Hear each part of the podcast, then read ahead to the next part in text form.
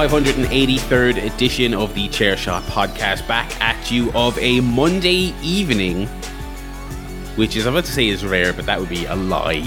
You know, not as common as Sunday is perhaps the way we could express it. But we're here anyway.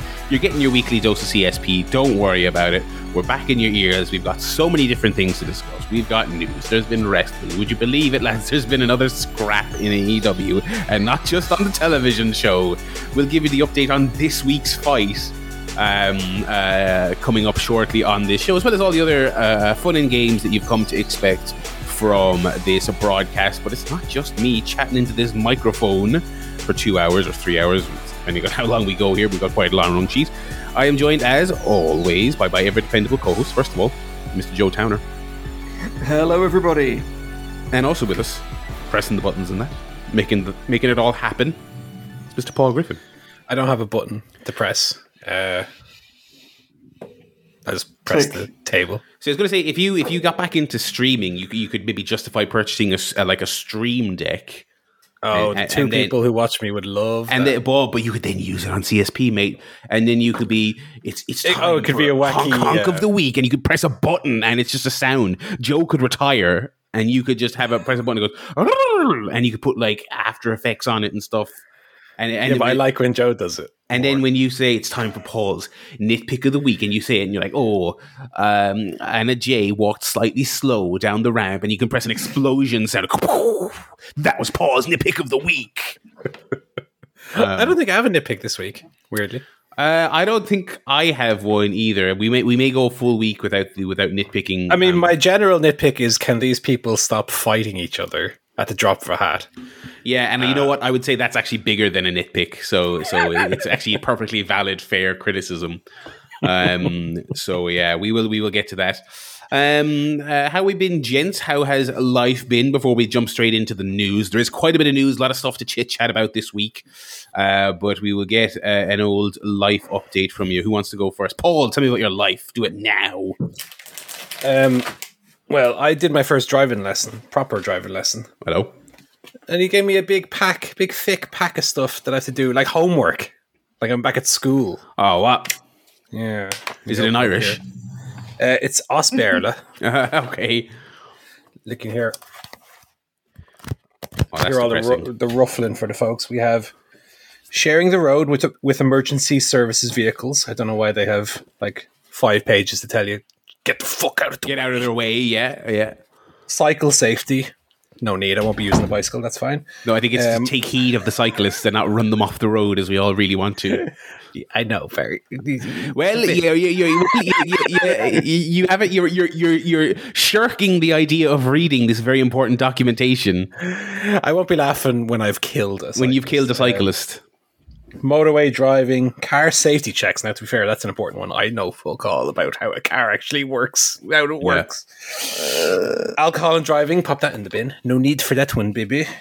Okay, Again, Uh, I would read it. You love to booze. I don't know. it might it might say it helps. Yeah. How are you going to know?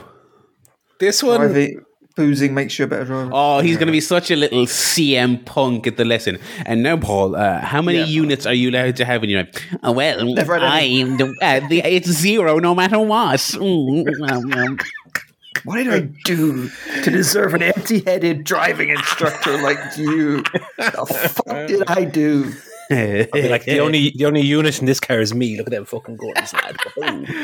Oh, um, dear. this one, speaking of, this one's a bit GCW for me. Go on. Uh, it says the faster the speed, the bigger the mess, and the wheel is like a saw blade with blood Oh, on yeah. it. What is that? That is not pro- well. I suppose that we do have a trend in this country of like really over the top, horrible, uh, you know, be a safe driver advertising. Yeah, here's another one. Right, it says "Get it on," and it's, Seatbelt. it's, it's got yeah, it's your seatbelt, not Oh, sex. It's not got, sex, a- a- but- but it got a- a- a cleverly man and makes you woman. think they're being sexual, but actually they're not. I'll be having a wank over that. Later. Yeah, yeah. Oh, clip it in. Um, and the saw blade one. Just so you yeah, yeah. Uh, what do we have? Mobile phones and driving. Don't, don't use them, I suppose. it's the lesson of that one again. This doesn't seem very eco-friendly. All these really obvious things, like Yeah, here's this ten been- pages on boozing while driving, and here's ten pages on using your phone. What you don't do either is supposed to be the lesson. Yeah, And, I, I guess there's about 200 pages of stuff there. That's mental. And yet you can't get and yet you can't get a little booklet inside a video game anymore. What's up with that? I know, but uh, no, it was fun. Uh, lesson. Uh, turns out, even though I have been driving, I've probably done twenty hours of driving already. Turns out I'm doing a lot of it wrong. Well, that's it, isn't it? That's that's what learning is, isn't it? Doing it, Yeah. doing it incorrectly for a while. And he told me a little cheap, little fucking secret cheat code as well, right?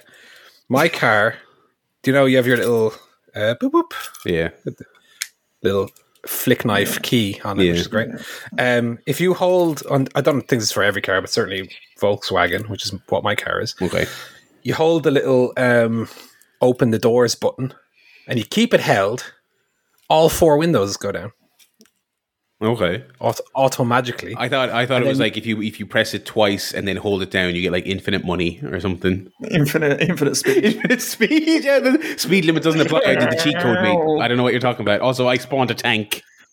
Is that in case you're sort of in a chase and you need to like dive straight through the windows of the car? You're just like, and Paul like dives through. to the other and then quickly hold the close button again. yeah, The and they will going go up, and the bad guy goes flat straight into the window. Yeah, because he's being pursued by Wiley Coyote. Um, and that's that's all I've been up to this week. I'm watching a lot of horror movies. Of course. Uh, none of them that good. Weirdly, Aw. it's like a, a weird trend in horror is that they're not great actually most of the time. Yeah. I was going to argue with you on that, but you're probably right. You're probably right. Um, I've had a very up and down week, lads. You'll be you'll be interested to know. Been on that trampoline again. I wish I bloody wish that the that the house update was um was uh that that I got a trampoline. No, we we we've got a big tree in our garden.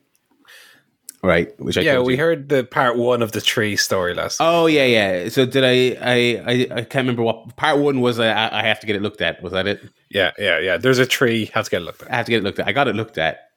Um, and without getting into numbers, I got served like the largest bill of my adult life, other than buying the house to get it taken care of, because it's like eighty feet tall and rotten to the core, and could tip over if a heavy storm comes through and obliterate my freshly Yeah. bought house.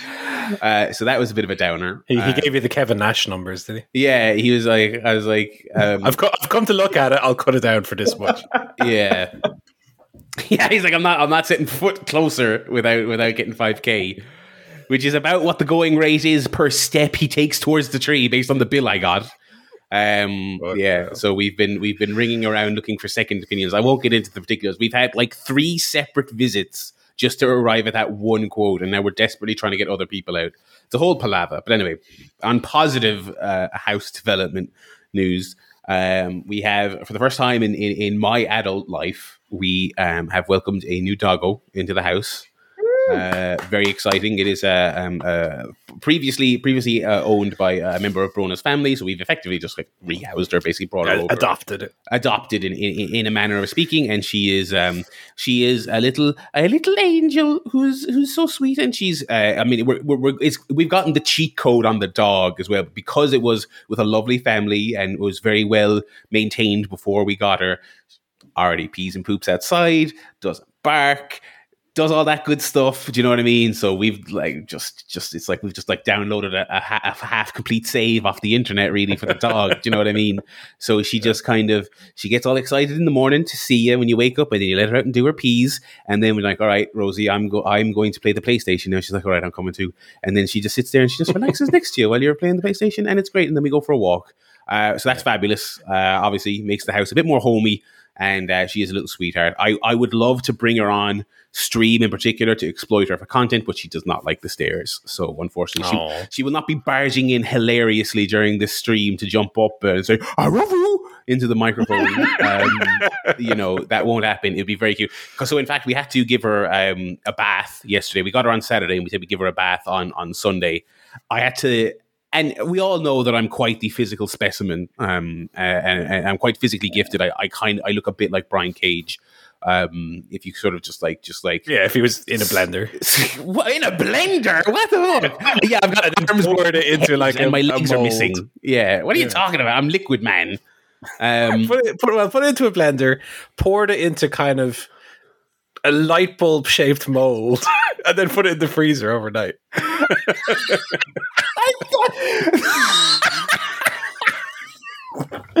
anyway, I don't know why I'm getting offended because my, my original point was that I am actually not quite like Brian Cage, which was my which was my point. Um, so I had to lift your Rosie up the stairs. Now she's about a four or five year old. She's like a golden retriever. The golden retriever, so that's that's where her, her docile age goes. But she's about four or five, so she's like right smack in the middle. She's not a small dog, she's not a big dog, and it's like she's super energetic and great and loves all this other stuff. And we were very interested when we got her home. She was following us into every room as a new dog does, smelling all over all the rooms, figuring out where everything is, and just wouldn't didn't even look at the stairs. She'd be following you around the house, and then the second you go upstairs, she loses interest and she goes look at something else. Like, oh god, this is going to be a fucking nightmare getting this dog up to this bath. So I just I eventually had to pick her up, and I looked like. Funnily enough, we actually just started watching Scrubs again because it's on Disney. It looked like I was carrying Rowdy because she just goes stiff as a board, and I have Yeah, to yeah. pick her up, and her legs are all in the air. We got her into the bath anyway. She had her bath, and now she's currently relaxing downstairs while I while I podcast. So that's great. Love dogs. Always been a pro dog podcast. It's been like I said, Yeah. being in, in apartments and that for the last few years. No no no dogs allowed. No animals allowed. So that's uh, that's great. And then the final new addition, the final new addition to the house that really warms my heart is I got a new telly, um, which I love very much, and I haven't given a name to yet, but it's great. You got you got it from the other family, so it already doesn't pee in the house. and it doesn't pee or poop. Yeah, exactly. You know, um, yeah. I remember, so I, I ordered one from um, a, a well-known Irish establishment chain uh, store for televisions. They rang me and they go, "Oh, sorry, we don't actually have that one." Will you take this other one, same size? And it was one of the ones I don't know if you like. I've I had no prior interest in this type of thing. It's one of those ones with the fucking lights on the back of it. yeah. So that so that now I I kind of when your man said that to me, I was like, eh. and so he said, I, and so he said, um, so he was very like. It, I swear it does all this because I thought they were going to fob me off and go, okay, we actually don't have stock of the one you want. Will you take this other one? And I was like, I put the fucking nerd glasses on and I was like, well, excuse me, sir. Um, the one I got, it had a, a 120 hertz refresh rate and I needed to have that, okay, for the PlayStation 5. Okay, you have to have that. And he's like, yes, sir. No, absolutely. No, it has that. So I looked it up on the website. It has it. And he's like, oh, it has the fucking light thing. And he's like, and I was like, oh. And he's like, you can turn it off. And I was like, okay, fine. So it, it came anyway. Um, and we were already a bit a bit concerned about about it fitting into the designated spot we had for it because our living room's quite oddly shaped. We have a chimney in it, which is increasingly a rarity in in an Irish house, but it, the chimney's in a very weird spot. It's not smack in the middle of the room, so the, it divides the room, but not in half. So we were already kind of um, uh, a bit concerned about that. It got delivered, and not only did they not have the original model I wanted, but they gave us a TV five inches bigger than we were expecting, baby. And I didn't say anything because that's like extra 150 quid worth of TV going right into my living room. um, uh, so that was great. So we got it all set up anyway. I won't go into the, the ins and outs of it. It's a telly, do you know what I mean? But um, I think I said last week when I mentioned we were getting was like I, I genuinely haven't upgraded a, a television in I can't remember. I think the last the last time I personally bought a TV was like when I jumped to HD. Do you know what I mean? Like that's how long Right. ago it was. Because in our last place, the landlord left his TV, so we used his. Um, so this is my first time actually seeing like 4K in my house and playing games in 4K, and it's it looks really nice. I don't have anything nice to say about it beyond that. It looks really good. I'll talk about some of the games and the movies we were watching. HDR for me was especially the I mean, important thing with the new TV because resolution wise, my eyes are kind of shit anyway. So I don't really notice, but the fucking colors. When I turned Yes. Horizon on, I, I mean, you've been playing that. When I turned that on the first time, I was like, Jesus, this is what games are and I've been for a decade. Um, it's it's really great, and yeah, I, I'm the exact same. Yeah, I mean, because we've been watching some kind of so we're playing the games in like resolution mode, and just watching. Obviously, I don't have any. I've only got normal Blu-rays, but I'm watching a normal Blu-ray on a nice TV, going, "This looks like the greatest thing I've ever seen," and it doesn't matter to me that it's technically 1080. It looks great, but yeah, like you said, popped Horizon in spoiler for Game Guff, popped Horizon in, and I'm like, "Oh, the colors! Oh my god!" And it's like for the first time in in all the time I've had them, every I plug in a console and they're all getting those pop-ups. Go, "Oh, we've detected you have this feature. Very good, sir. Yes. Would you like to turn on the HDR?" I was like, "Yes, I would. Thank you very much. Turn it on."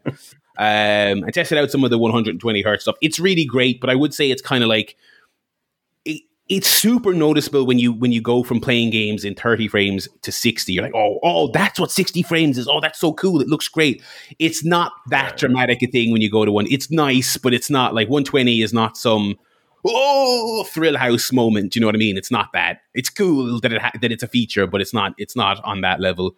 Um, so yeah we'll talk more about the games uh, uh, later. But yeah on the subject of the lights uh, they're kind of class though. I kind of really love them especially when i'm playing something like horizon and it's this big color. Obviously it's not as impressive when you're watching frasier okay which i which i'm still watching a lot of This is But, the thing where it replicates what's on the screen. in- yes, with the light, yeah, right? and it's it's built into the TV. You can- obviously buy third party like sets that you can stick onto other TVs. This one's built Mm. into it. It's I- would not say next time you're buying a TV, make sure you get one that has this, but it's a nice, it's cool. It's you. Put the lights down, play Horizon. Go into a scene where you're just galloping through the uh, open world and you're surrounded by yellow plants and big, beautiful uh, blue sky, and turn down the lights, and it looks great it looks great. But again, it's not a it's it's a novelty, but it's kind of like it's a novelty that's like cool. Do you know what I mean? Um, so yeah, we'll talk more about the games later. But that's that's been life guff. Um, you know, ups and downs. Uh, but uh, you know, got a dog, so it's all worth it. Um. so uh, what about is it with Joe? Have you done life guff yet? No. Um, well, Michelle came back this week, Wait. so it's always good. Always good when she returns. Um, she came back on Thursday, and then straight into it. Friday, we were out and about. Boom, boom, boom, just like that. We're out. Um, went up to Wembley Stadium in um, north of London Wembers. to see uh, the English uh, women's football team uh, take on the United States women's football team Oh, in an international friendly that was billed as European champions versus world champions. Yes, it was the unification fight. uh, see, see who was best. So that was very exciting. We bought. It was announced just after uh, the women won the European Championships in the summer, and I think they wanted to obviously um, make hay while the sun shines and and get a big match booked in straight off the back of that one. And it was a sellout. It sold out pretty much within an hour or something. Um, so it was great. We have been to Wembley once before to, to see the men play, so it was, it was great to go back and, and see the women play, especially at such a you know the biggest possible venue. It was, I think, it was a sellout. I think the end in the end the attendance was about seventy five thousand or something, which pretty good. You know, not not too bad, not too shabby, and um, yeah, really fun time had by all. You you. Is, it wasn't the atmosphere wasn't too different from when we went to see the men play because I think you do get a lot of families and yeah, um, quite a mixed crowd for that type of game. It wasn't your typical blokes going flare up the arse, poke up the nose, you know, all of that. love the So queen, a bit- love the Gooners. Love the love the king and the gooners. Oh, the king. Sorry, Um. Yeah, so it, it was a very nice atmosphere. We got we actually got into the ground very quickly as well. I don't know what was going on. Everyone was behaving themselves and just getting in, getting in, no fucking around, just getting into the ground. So that was good. And then the, the food, food queues were also very short as well. I was literally just um, about to ask you, did you get any delicious scran, as the kids say these days? we did we did get a bit of the old uh, scran scran. Um, I have to say the queues were short. The old bill was not short. Um, well, the Americans, they had to make the Americans feel at home with the really expensive stadium Oh. foods. two two chicken burgers, fries, and a bottle of Sprite each. Uh, that'll be thirty quid, please. Jesus. Uh, It wasn't too bad. When I saw the menu, it was uh, the, the chicken burger and chips was eleven quid, and I was like, well, you know, that's mm, these days it doesn't Yeah. sound too bad. And the bottle of Sprite that would be four quid. Yeah. Four quid for a bottle of Sprite. And they don't even let you take the bottle cap in in case you throw it at Oh, the players. It's God. annoying because that's what I was going to do. So that was ruined. But um, yeah, it was it was it wasn't bad food. I wouldn't say it was it was particularly good. It was it was decent. It was all right. So yeah, we we were starving by the point by the time we got in there. So that was a very welcome bit of grub. And then I have to say the match itself was very very good. Um, two teams both technically very good, play very fast pace. Um, lots of incidents in the in the first half. Um, first time I've been to a game that had VAR Oh, I wish I had Oh, VR when I went over. and that was exciting um, because there was I, remember, I think it was the, the USA's equalising goal uh, was offside, but it wasn't ruled out until they got back to the kickoff. So it was like, oh, they've scored, oh, blah, blah, blah. and then finally they they take it back, and then all of a sudden, so there's a murmur in the crowd, or VAR, and everyone's like, yeah, VAR, we're all fucking giving it, ah, VAR, and then and then they announce it's offside, and everyone cheers, yeah, and it was great. It was like when it goes your way, VAR is actually incredibly exciting. It's like it's like a dusty finish. Like suddenly the second ref runs out, like no, no, you had his foot on the ropes, quick, ah, yeah. Oh god, so that was great. And um, yeah, England ended up winning two one, and I think good, good value for it. Um, they played very well, dominated possession, and yeah, very good game overall. So um, very exciting. I think the uh, yeah, it's, um, definitely be definitely going to one of those again if they're back at Wembley. But it feels like so, a, a relative. It's, it's, a relatively recent development. Like seventy five thousand for a women's match is mm. that was that would have been par for the course say ten years ago. Would it necessarily? No, no, no. Uh, which is good. In, in football or wrestling. In re- yeah, absolutely. Although now, I mean, it sounds like f- football has very quickly uh, uh, overtaken wrestling for as much as wrestling sucks itself off for being ahead of the curve. I know, obviously that. Yeah, obviously WWE led the way. Yeah, uh, with the women's revolution, and now look. For what's her name? Was it was it Rapinoe? Was she there? Was that the only name I know of the? She was. The Americans? She was playing. Yeah. yeah, she was. Was your man the Jay White fan there again? um, no, I didn't. I didn't spot him this time. Well, no, he only likes New Japan. No, he's not watching women. He's not watching women do any of that. Come on now. oh dear. Um, all right, interesting, interesting week of life guff there. Looking back here at the run sheet, we'll get back into the news, and oh, good lord, where to start? I suppose we've made various allusions to it, so we should perhaps kick off with the latest AEW drama. I mean, honestly, it's like by the time you hear this, maybe there'll have been more. I don't know. Uh, but we did have the Sammy Guevara and Andrade situation, which was one of those ones where I, I eventually people are going to stop going, oh, this is a work, another goofy storyline. Because now, pretty soon, the default's going to be, oh, they're going to kill each other in real life because they were tweeting each other back and forth. Andrade did some interview in, with a, a, Spanish language outlet where he, he mentioned having issues with Sammy and. Sammy tweeted him, and Sammy making himself sound as ignorant as humanly possible, acting like he only got signed because he's Charlotte Flair's husband, which is the stupidest possible claim and insult imaginable because he's a big star in his own right. But had their little Twitter back and forth, and then um, the thing that kind of made people think, "Oh, must just be must be a work, must be bullshit." Was Andrade was like, "I'll see you on Wednesday," and well, he saw him on Wednesday, is where that story went. Um, and by all accounts, AEW was aware of the issues, told them to keep it apart. Apparently, there was security there, but they saw each other, and Andrade went over and slapped him around. It sounds like, by all accounts. Um, and and it doesn't seem like Sammy kind of retaliated or, or, or instigated, which is why Andrade was sent home and Sammy was not. That that seems to be the gist of things. And then there was a, a very amusing episode of Wrestling Observer Radio shortly after where Dave basically said that Andrade is trying to get himself fired. On top of having actual issues with Sammy, he's also eager to fight because he wants to be, be let go, mm. basically. So yeah, there you go, boys. What are we thinking on uh, Guevara Gate? It's quite funny as you as you mentioned. They they knew this was going to happen, and they said, "Lads, now whatever you do, don't have a fight." oh, okay, yeah, yeah. And then, well, who, who would have thought? Yeah. They they went against orders and did it anyway. Do you not think they could have? I don't know. Maybe learnt from the CM Punk incident and had a bit of security there, yeah. or just said, "Right, Sammy, you wait outside," or I don't know. I think they maybe could have been a bit more proactive. Yeah. In that sorting it out. My favorite part of it all is where Andrade tweeted and said, uh, "I'm professional. Don't worry, I'm not going to fight you," and then proceeded to fight him. Well, he's a heel, so, so yeah.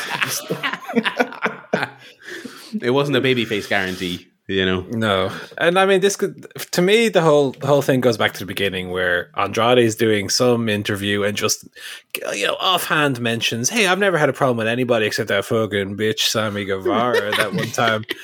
I was working him and he was he was complaining. I was stiffing him brother. Okay wh- why bring up that story unless there's some agenda yeah. behind it you know? And then for sammy guevara obviously to be the bigger man and and turn the other cheek Yeah, well, but as you said, Vera, no, he, he he responds and escalates, and again, you have like the CM Punk thing, from basically nothing, a situation just escalates to the point of violence. Yeah. Um. Yeah. So, and it, funny enough, on Rampage, it did seem as though they have, to an extent, kind of written Andrade out. They're very much acting like Rush or Rush is uh, Private Party's boss now, which was yes. not how it was working before. So it looks like they've just kind of segued to to Rush fitting in that slot. So I don't know what that means for. But it's that's interesting, isn't it? Because so basically yeah. the the the long, long, long, long, long, rambly story short from Observer Radio. Fuck it, that was a hilarious half hour of audio. just classic Dave, just being incomprehensible, and, and Brian trying to get a word in his ways. But it, it basically AEW seems like they're kind of in a spot now where you could fire him for being difficult, but it seems like Tony Khan really does. Eh, these people who want to go back to WWE who have like five year deals, I can kind of, on principle, I suppose is the phrase you could use. He really does not want to let people go, even if they start acting out like this. Uh, I mean, to me, I would be just like, I would just let him go. It's like it's Andrade. Do you know what I mean? It's like it's not gonna. But I, I suppose he's probably thinking, you know, precedent. If I let him go because he really wants to go, then everyone's going to be coming to me going, I want to go as well. You know. Um, I mean, it's it's to him to foster an environment where people don't want to go. Well, that's the, that's the yes, that's the real thing. Which is, and as we were just saying a few minutes ago, it's kind of like the entire world watched this argument happen in real time, and AEW yeah. still could not do anything to intervene and keep it level headed. Um, it's it's pretty terrible on their behalf after they just had I was about to say a high profile. They, they just had two high profile uh, bust ups because they had another one with Sammy a few months ago. Like this isn't even the first one he's mm. done this year. You know, yeah. uh, that was another tidbit that came out that he's you might as you might imagine he's not very popular um, in general backstage. Yeah, um, I mean, at the same time, I find it hard to be sympathetic towards Andrade. Oh, of course, uh, for, in this in oh, this regard, both as the instigator of the actual fight and the original comment.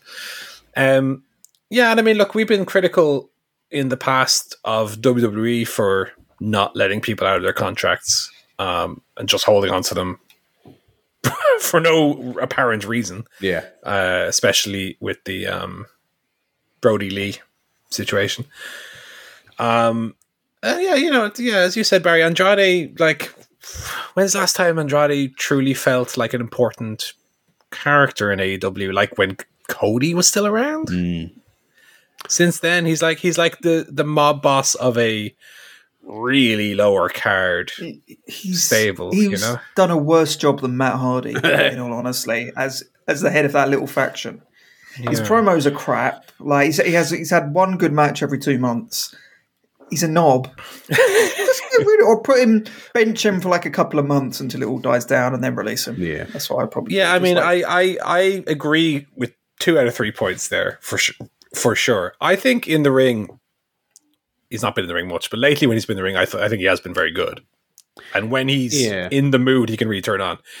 It is shocking how little he has improved with his promos since he arrived in NXT.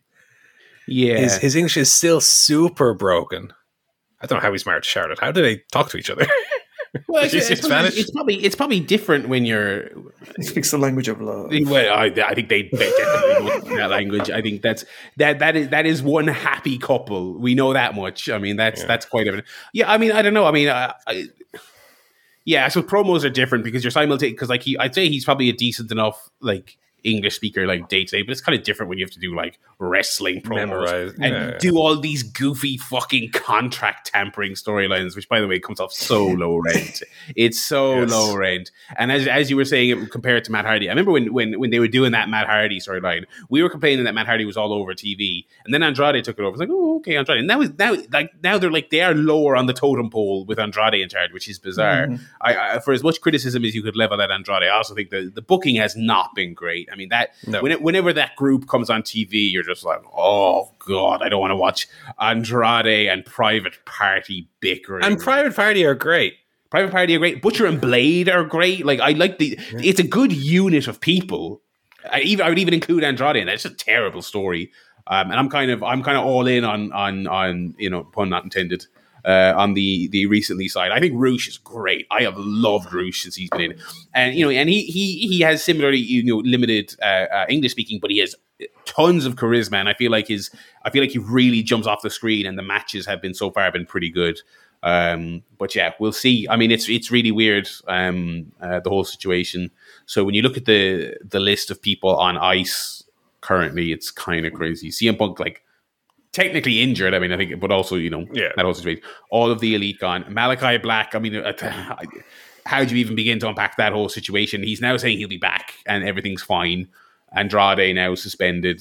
Um, I feel like Sammy will be suspended before the year's over. Do you know what I mean? It's just, um, you know, MJF went missing there for a couple of months. Part real, part story, whatever. I don't know. Mm. I really don't know. It's just Yeah, it's a little bit too Wild West for my liking. Tony Tony Khan's too nice of a guy. I don't know if you saw there was an I think there's an element of that. Yeah, I can't remember what, what the interview was, but he was talking about how he used to work in a bar or something, and how he's he's very much like wants to serve people to get you know to make people feel good, and it's like, yeah, but then you need to do what Vince did, and also have some fucking patsy stooge that who can do all the firing and give people the bad news, like Yeah. you, so that you can you know maintain some kind of order. Yeah, and I thought I thought we were going to get something like that when he um when he did hi- they, they put out that press release and it was like Madison Rayne and XYZ all the other people he hired. It kind of seemed like and it, but it's been nonstop since then. It just kind of seems like it, it maybe it's, it's a little bit like kind of too little too late, you know what I mean, where he brought all those people in but everything was up in a heap already, so it was um yeah, I don't know. Yeah, I really don't know. Um, I, I, I do think there's something to the the uh, um, too nice uh, accusation. I mean, like I, I was even thinking that like first year of COVID when people were still working indie shows and then coming to TV and getting announced for matches and then uh, uh, an hour before Dynamite was like, oh, so and so has COVID, they have to miss shows. Like, yeah, because they were fucking rolling around on some grungy mat on some fucking uh, godforsaken promotion. You know what I mean? It's like, uh, come on, I know you want to be Mister Cool, cool uncle promoter who lets the lads work GCW, but like, like uh, you know, and and like companies you've never even heard. It's not even just like the cool indies; they're working companies you've never even heard of. I'm just like uh, tighten the leash there a little bit. We are in the middle of a pandemic, like you know, get him in. And this is, I feel like this is just kind of an extension of that. You know what I mean? Um, he can he can bang his fe- his fist on the table at the press conferences and say, "I'm not going to take this fucking shit anymore."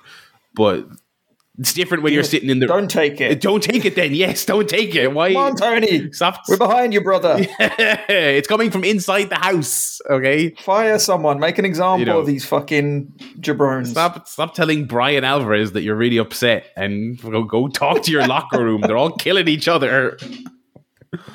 Oh, Tony, big tone.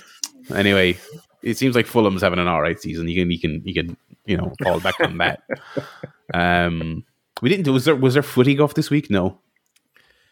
Uh, no, I mean there was some uh, Arsenal Liverpool was very very good. I enjoyed that game. Oh, Joe. that was a Don't know if great you're watching game. that. Yeah, yeah, watch that one. Um, that was a good game. Watch Everton United. Obviously, nice win for United there. Um, But the strange time of seven o'clock on a Sunday, which is why we were recording. yeah, you I quite enjoyed that though. It was like, you know, you get to Sunday evening, we got the podcast and everything, but some just having like something going on on a Sunday night. That was like, that was nice. Hopefully they don't make a habit of it. Though, otherwise And we'll uh, have to make the. Haaland, Haaland scores again. Was the news? Yeah, yeah. Keep him as your FPL captain. If you don't have him as your captain, what are you doing, buddy? Yep, yep. Um, and then we just have wrestling. I mean, we already started the wrestling news. Yeah, let's stick with the Um, wrestling news here. Uh, looks like the Good Brothers are heading back to WWE. Sure, why not? I had a feeling a few weeks ago that this was the case because when they went to WWE the first time in start of 2016, their podcast just mysteriously stopped. Ah, your favorite. And that podcast. happened and that happened again in like August, I want to say. It just stopped. They just stopped putting them out. And I, I, I- I was suspicious that something was up.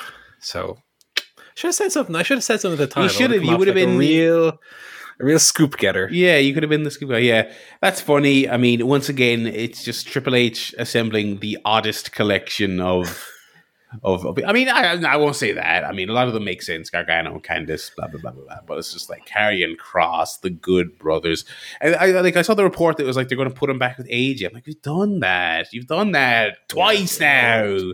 Play another song, lads. But then I suppose you're not, you're not hiring the Good Brothers 2022 for high concept originality and, and great matches. It, it's so they can No. come out and they can do the hands and and say blizz cliz and things like that. You know. Well, I mean, for all intents and purposes, they're very well liked backstage. Oh, personally, seems to be absolutely, the yeah. case. Yeah. Yeah. so maybe it's a a little morale move in terms of Triple H setting up his stall. yeah. You know what I mean? Yeah. Um, yeah, I mean they don't offer much on screen, especially uh, especially Gallows. I mean, we As you might saw recall from we saw the time run. he was on AEW, yeah. yeah. and he beat Frankie Kazarian that one time and killed off his gimmick, the Elite Hunter. Oh yeah, maybe he's good then. Okay, never mind. I take it back. He's actually class. um, yeah. So and then then we had Extreme Rules uh, on Saturday night. Did you watch it? Um, no, absolutely not. but I do have thoughts on it. Ah, which is what? we Based on what? The gifs you saw. I watched I watched a two and a half minute video okay. Oh, that's quite a lot. where they made Bray Wyatt's return seem both important and good, Okay. which I have to say is is a win, is a WWE win. I I will say that here's here's here's the uh, new segment giving the devil their due due due. Yes, P- People who watch WWE think Bray Wyatt's class. And so it's not about what three losers who haven't watched in five years think on a podcast. It's about what the people who watch the show want to see. And they want, there was that, fu- I don't think we talked about it. There was that fucking gigantic SmackDown rating like three weeks ago because they, they teased that he might show up. And Yeah. like, like a random segment in the middle of the show did some, the quarter did like 2.7 million people compared to the usual like average of two flat that the show generally does. Mental Yeah. people like it and i i have to say i do appreciate in in this era of people pretending wrestling fans are dumb and they don't know who hiroshi tanahashi is which is so annoying. I appreciate that wwe's doing all this weird shit and their qr codes and they're fucking burying messages in the source code and people are figuring it out and the people who aren't figuring it out are at least reading about it when other people figure it out and they're having fun with it and they're being stimulated by it. And it's not you know it's not for me, but I appreciate it from a distance. Do you know what I mean? I would even say that that is for me. Um, I I loved. Uh, uh, uh, admittedly, it ended up a bit of a wet fart, but I loved the whole um, "Save Us Two Two Two" thing from Yes. back in the day. Yeah. You know, I love a little a little mystery in terms of an impending return or debut. Um, certainly more than you know, uh, Mark Henry's on the stage or Schiavone's on the stage interview the new signing. It's it's Christian. Oh God, You know, yeah. it's like it's like have a little bit of mystery. Have a little. Oh, They could have done that with what's the? MJF and the Devil. They could have played Devil videos or something. You know what I mean? Just little little snippets of the Devil. Yeah. Yeah, and- on- uh, on well, in fact, the snippets were the Stokely Hathaway handing the card out. That's what the snippets were. yeah, but not quite. like yeah. ultimately, that's what it was. yeah, no, you're right. But- you're right. You can be a little bit more creative with some video More packages, some mysterious. Yeah. Um. So I, th- I to say, start to finish, give the devil the due, as Barry said. I thought it was really well done. They obviously grabbed uh, the attention of a lot of people, which is which is kind of the point of the whole business. Sure. Um, and uh, yeah, the reaction when it became apparent that this was happening was was really, really uh, over the top in, in again a positive way. Um, so well done to them. Like I'm, I'm sure Raw will do now a big, a big old rating as well. They haven't announced Bray Wyatt, but sure, again the the ooh, what'll he do? Because they they they also didn't have his return linked directly to any other match or any other segment. Like the main event ended and then he returned. So there's still the question of what's he going to do. And there's that, you know, we talked about with AEW, the cliffhanger. Leave the cliffhanger for the next show. What, what's drawing you in to watch, you know? Yeah. What will Bray Wyatt do? That, that's your hook. I got to say, good, good job. And uh, one other thing I want to give them credit for as well was having uh, Daniel Cormier as the ref for the UFC fight with you know Seth Rollins, Matt Riddle, um, because I know if if Vince was still in charge, he would take one look at Daniel Cormier and say, "We're not putting him on our, we're not putting that fat ass on our on our uh, on our TV." He's, he's retired. Oh, he's retired. he's he's a two weight division UFC world champion. Um, again, the argument might, might have even been made back then. You know, no, none of our people know who this guy is, so on and so forth. I felt right. that he legitimized the the the match. Uh, you might recall a previous um, UFC special guest referee, uh, UFC also heavyweight champion, uh, refereed a little match at WrestleMania 13 between Bret Hart and Steve Austin, and that turned out uh, quite well, didn't it? So appreciate that they um, kind of went back to their wheelhouse in that one and did something that maybe wouldn't have happened during the Vince era, which again is something that I would be kind of in favor of. Yeah. So good job, is, good job yeah. to WWE. I, I, agree. I think it was well done, and even I, I did watch the return of Bray Wyatt, even though it's a bit silly. At least they didn't have him come out as the Fiend. That was fine. Um, but again, like everything Triple H is doing, is basically undoing Vince's brain farts. Yeah. Like the whole honeymoon period has been, oh, WWE fans love Bray Wyatt and Braun Strowman. Better release them both. Yeah, get rid of them. uh, fans like this. Better not do it ever. so I, I, you know, I think Triple H's been getting a lot of credit, but on, I'd be interested to see once he runs out of thing reversing things Vince has done, whether that continues. Yeah. I mean, unless he gets to a point where he renames it World Wrestling Federation. Keep going with it. Yeah, we'll see. I mean, I mean, well, I mean, even the, the the Triple H playbook is, as you say, that's not just mm. taking a red pen through all the Vinceisms. Yeah. Well, that's the thing. Even f- like fundamentally, with the way the shows are structured, like I don't watch them, but I you know read what happens on them. Mm. It seems like there's way less of there's a promo. It turns into a tag match. Uh, right. so, someone comes out. There's a there's they, there's a um, what's it called? A distraction. A roll up finish. A DQ it seems like there's far less of those mm. way too oft repeated like tropes that just seem to be like that was to me one of the main issues with WWE TV. It was just so stagnant. Every week was the fucking same thing. Seems like there's way less yeah. of that. So again, give credit. Credit where credit's due. Absolutely. So we will uh, um, we'll continue to sort of observe uh, for all intents and purposes from a distance on this podcast. for all intents and purposes, the bloodline storylines with Sami Zayn is, is getting over like hotcakes as well. Yeah. Speaking of, what about that Mario trailer? Well, Sami Zayn was in it, was he?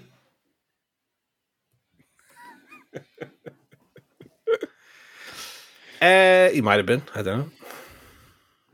No, he wasn't. the The excellent Chris Pratt was in it. The excellent uh, that was Keegan Michael Kegel Keegan Michael Key, I suppose, was was uh, Toad. The, the, Toad and Jack Black mm. as Bowser.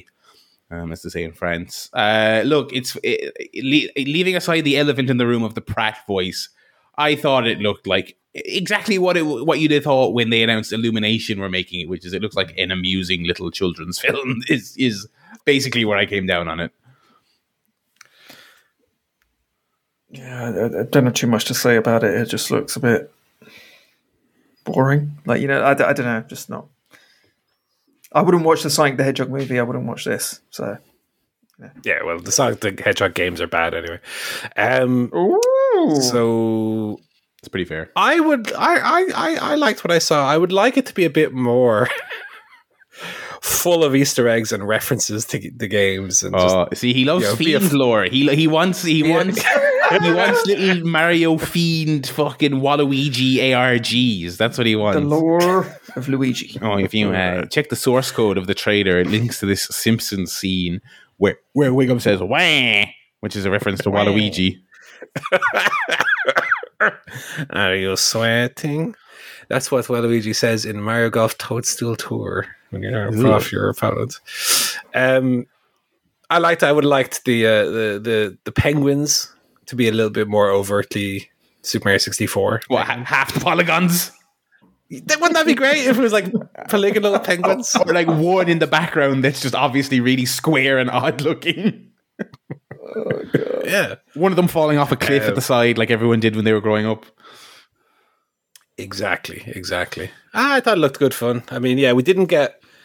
I don't think we got enough of Pratt's voice to really make a a decision either way. And it seems like there's a, a bit of a a bit of a fucking Brooklyn lilt to it, but um. I like the other performance. I, I think Jack Black as Bowser works quite well. I like Keegan Michael Key as Toad. We didn't hear much Charlie Day in it. We didn't get any Seth Rogen as Donkey Kong. I mean, come on. Outrageous. That was my my big takeaway was that they they they did a direct about this, which is such a rare thing for them to do, and it was like a twenty second like teaser. It wasn't a trailer, a trailer. You know what I mean? It was like it could have been a bit more. Um, but yeah, I think uh, my my mildly spicy t- take on this whole Chris Pratt situation is I, I I was really disappointed with the voice. I think it sounds really boring and lame, and I think he's a boring pick for this. But I think that people are like, why don't they just get Charles Martinet to do it? You want them to release a fucking hundred million dollar film, two hours long, full of "Mamma mia! I put a princess in the pizza." As like, there's like one thing people constantly forget, especially people who don't play that many Mario games, but know have played one and know them, is that he says like three sentences over the course of a whole game because you you can't have him engaging in discourse with that voice and with those mannerisms. It would, especially for two hours, it would go beyond a joke at that stage. It would be Well, he does a bit in uh, Mario Sunshine, and it's horrible. Yes, yeah. Well, there's the fa- there's the famous trial scene. There's the gripping courtroom drama early on. Um, you know, This is why Mr. Bean doesn't speak. It's the same same, same, basic yeah, principle. You know, uh, it, Bean, huge. So it, it's it's it's just it's crazy. You know, uh, I, I just I just can't get on board with that that theory that he needs to that needs to be the voice because it's always it always makes like waves whenever a new game comes out. Like it's a fucking they've made a new Mario Tennis and we get a rare new piece of dialogue. He's like, oh no, I mess up at the serve, and people people fucking clip that and it goes viral because like oh Mario said some new syllables because he's been saying wah for 20 years when he falls down holes. Oh no. Um so yeah, I'll cut I'll cut Mr. Pratt some slack on that on that standpoint. Um but yeah. It does seem like our prediction of uh, fish out of water Mario looks like it might be on the ball as well. Uh yeah, cuz he's like he doesn't know where he is. It's like, where am I? The Mushroom Kingdom. What the fuck is this? Hey, fucking this kingdom. Uh, get out of here, you little mushroom. I'll put you on my pizza. Um, okay. why wasn't I cast as Mario? That's the question we need to be that's the question. We'll dub it over when, when the movie comes out. I'll get Barry to re-record every line Oh, that'd be great. That'd be great. dub it over. Uh, yeah, so well, you know, I'll go see it. For what it's worth, those Sonic movies aren't great, but they're not bad either. Do you know what I mean? I think I think that's partly why this is getting made is because they put and similar, like I was saying, you know, Illumination, they're going to make like a safe, fine kids movie. That's why that's why Sonic was a success. They didn't try any weird shit. They're like, give me a boilerplate children's CGI thing film and pop Sonic in the middle of it. Boom, there's your film. And I think that I think that I think they I think they set the table for a lot more of these adaptations to come out. Um, uh, you know, Gex, um, you Oh, know, Enter the Gecko. uh, Crash Bandicoot, you know, Yeah. voiced by Chris Pratt. Glover, yeah, voiced by Chris Yeah. Pratt. Um, uh, Super Monkey Ball. Super Monkey Ball, voiced by Chris Pratt as well. Um, all, all of them, just all the monkeys and all the balls. Yeah, I actually got a copy of Super Monkey Ball last week. Um, a good game. Yeah, I had I had a fabulous charity shop haul for five euros. Beaming with myself. I was really happy. Um, I haven't tested any of them. They might all be busted, but whatever. Happy to help charity if anything. I got a I got a good charity shop haul. I should have mentioned this in Life Guff. Go on. Uh, uh, for two Europeans, I got a copy of uh, rare Nintendo DS game Pokemon Heart Gold, uh, which goes for 150 Europeans on the internet if you want to buy a new one See, or a pre-owned is- one, even. This is what's this is what's great about these places. we went in looking for furniture, and I was like, "I'll be right back. I have to go." I see, I see a shelf with like a completely random selection of DVDs. There's definitely PS2 games. I went over to. I saw it was a great selection. A lot of charity shops in town they have like 70 copies of FIFA from throughout the years on the PS2. Yeah. I'm like, yeah, okay, whatever. I went over this one. I was like, what is this? Scarface, what? Uh, Def Jam. Wow, these are all good. And I went to the man. I was like, Excuse me, uh, sir. Um, just how, how much is this crap? I know it's worth nothing, but how much are you charging for it? And he's like, he he went, uh, well, like it's a euro game, but you can just like give me whatever. And I'm like, oh. Oh, interesting. Okay. so I was like, I'll have a Scarface, I'll have a Def Jam Vendetta, I'll have a Midnight Club 2, thank you very much, and I'll have a Super Monkey Ball. Um, and I tell you what, I'll give you 10. You can just have 10 because this is, because you know, this is about 100 euro worth of games you've got me here, sir. Um, yeah. So that's great. That's that's the other, the other. What's really funny about that? A charity shop, fair enough. They don't know and they don't care either. They're not. They're not looking to gouge people. They're literally just looking to raise a few quid. In in in 2022, you can also just go on eBay and obviously you've. I if you want to laugh, look at God of War PS2 on eBay because there's people selling graded copies. You know this whole thing, this whole Yeah, yeah, fin- yeah, yeah. and you, so so God of War, even not even graded that highly, if it's in a sealed box, are selling for like 800 a thousand euro which is hilarious but but the funny the great what's great about ebay is it's still kind of like it's it's a fusion of old and new internet because you people who do stuff like that and then there's people who still go on and they're like i'm selling a box of ps2 games it's tenner for the box and it's like all really good stuff and it's in good condition it has all the, the, the I, I got one a couple of weeks ago actually I, I i think i probably talked about it of like sports games and stuff like that it's great because they're on the internet, they're on the website where all that stuff happens, but they can't be arsed looking into it. So it's like, uh, someone buy my box of shit. Um, yeah. So yeah, check out your your local charity shop holds if you want to build a, a retro uh, uh, game collection. Uh, on that note, uh, we will segue out of the news, and I don't believe we have any uh, uh, quizzes this week. Uh, so we will we will move on straight. Do we have an email this week? I do have an email. Or a follow up from Joe? Let me uh, follow. Just bring this up. I should have had it open. I'm very unprofessional. Um, yeah, I have an email from Mr. Jamie Malcolm. Oh, here we go. Um, he says, uh, "Hi Joe, uh, would you like to come to my birthday party on Saturday night? Uh, I'm having a few friends. No, it doesn't really. it doesn't really. Um, he says, uh, subject URFTR. Um, didn't sit near anybody annoying at Royal Quest. Also, never really had a bad cinema experience. So must be Wow. it's What cinema are you going to? CSP Curse. Uh, there was someone on the opposite side to me with Joker Sting face paint, and I couldn't stop looking at him. Um, Oh, God. Did he jump off a balcony at any point? Because it might have been actual Sting. I don't know. Um, he says much much better than watching Jado and Doc Gallows wrestle each other in 2022. Uh, we'll look forward to that on SmackDown. coming that's that's next year, two. Doc Gallows batches on this one podcast. Um, he also says, I left the venue as soon as the main event ended, and I think I made the same poor decision you did, going the opposite way I came in. Total darkness, alone, and sprinting to catch my bus, fully expecting to die in several gruesome ways. Gate was open, so didn't whack my nads climbing. well, thank you for letting us know about, uh, about all about Royal Quest, Jamie. I'm glad you uh, had a good time, uh, apart from Jado and Doc Gallows. So, yeah, thanks for emailing in. Was that actually no? That wasn't an actual match, was it? It was a fight, a ten man tag. They were They were they were in it. All right. like on the other sides of yeah. I thought that was a joke. Uh, that was a real, real money, and that's uh, that's the emails. That's the cues. Thank you, Cues. Jamie. Um, uh, from there, we will will we stick with the wrestling and take a look at wrestling TV. Let's do it. Uh, I I have to say this week, uh, you know, not to add on to AEW's uh, uh, problems, but uh, I I- I do have to say that I I, I couldn't bring myself to watch uh, Battle of the Belts. I was like, I barely watched Rampage. It was like it was like I I thought I thought. I think the show's been a good but low energy lately. Rampage is fucking rampage. You know, we've we've, we've Mm. talked about that. I just remember when they were doing the rundown on Dynamite of uh, of the double header Rampage and Battle of the Belts, and I was like, oh, it's, so I thought Battle of the Belts would be on first, but I was wrong. So I was like, oh my god, Yeah. it's going until midnight, and this is the pair of cards you're presenting. I was like, oh my god, I'm not sure if that. No, actually, it's probably just out now. It's nine o'clock. Uh, I might check. I'll check Brandon Thurston's uh, Twitter and see if the ratings are out. But I was like, Hmm. that's uh, that's pitiful. Those pair of cards, and um, we were watching Rampage, and we were we were sitting around the house, just you know, with with the new pooch, and I was like, I even I, the wrestling fan who introduced it to the house, was like, I can't watch Battle of the Belts. I just can't. it's getting to it's you know, eh, Battle of the Belts. I mean, I I, I think most people have assumed there's no. I think it's just you know, hey.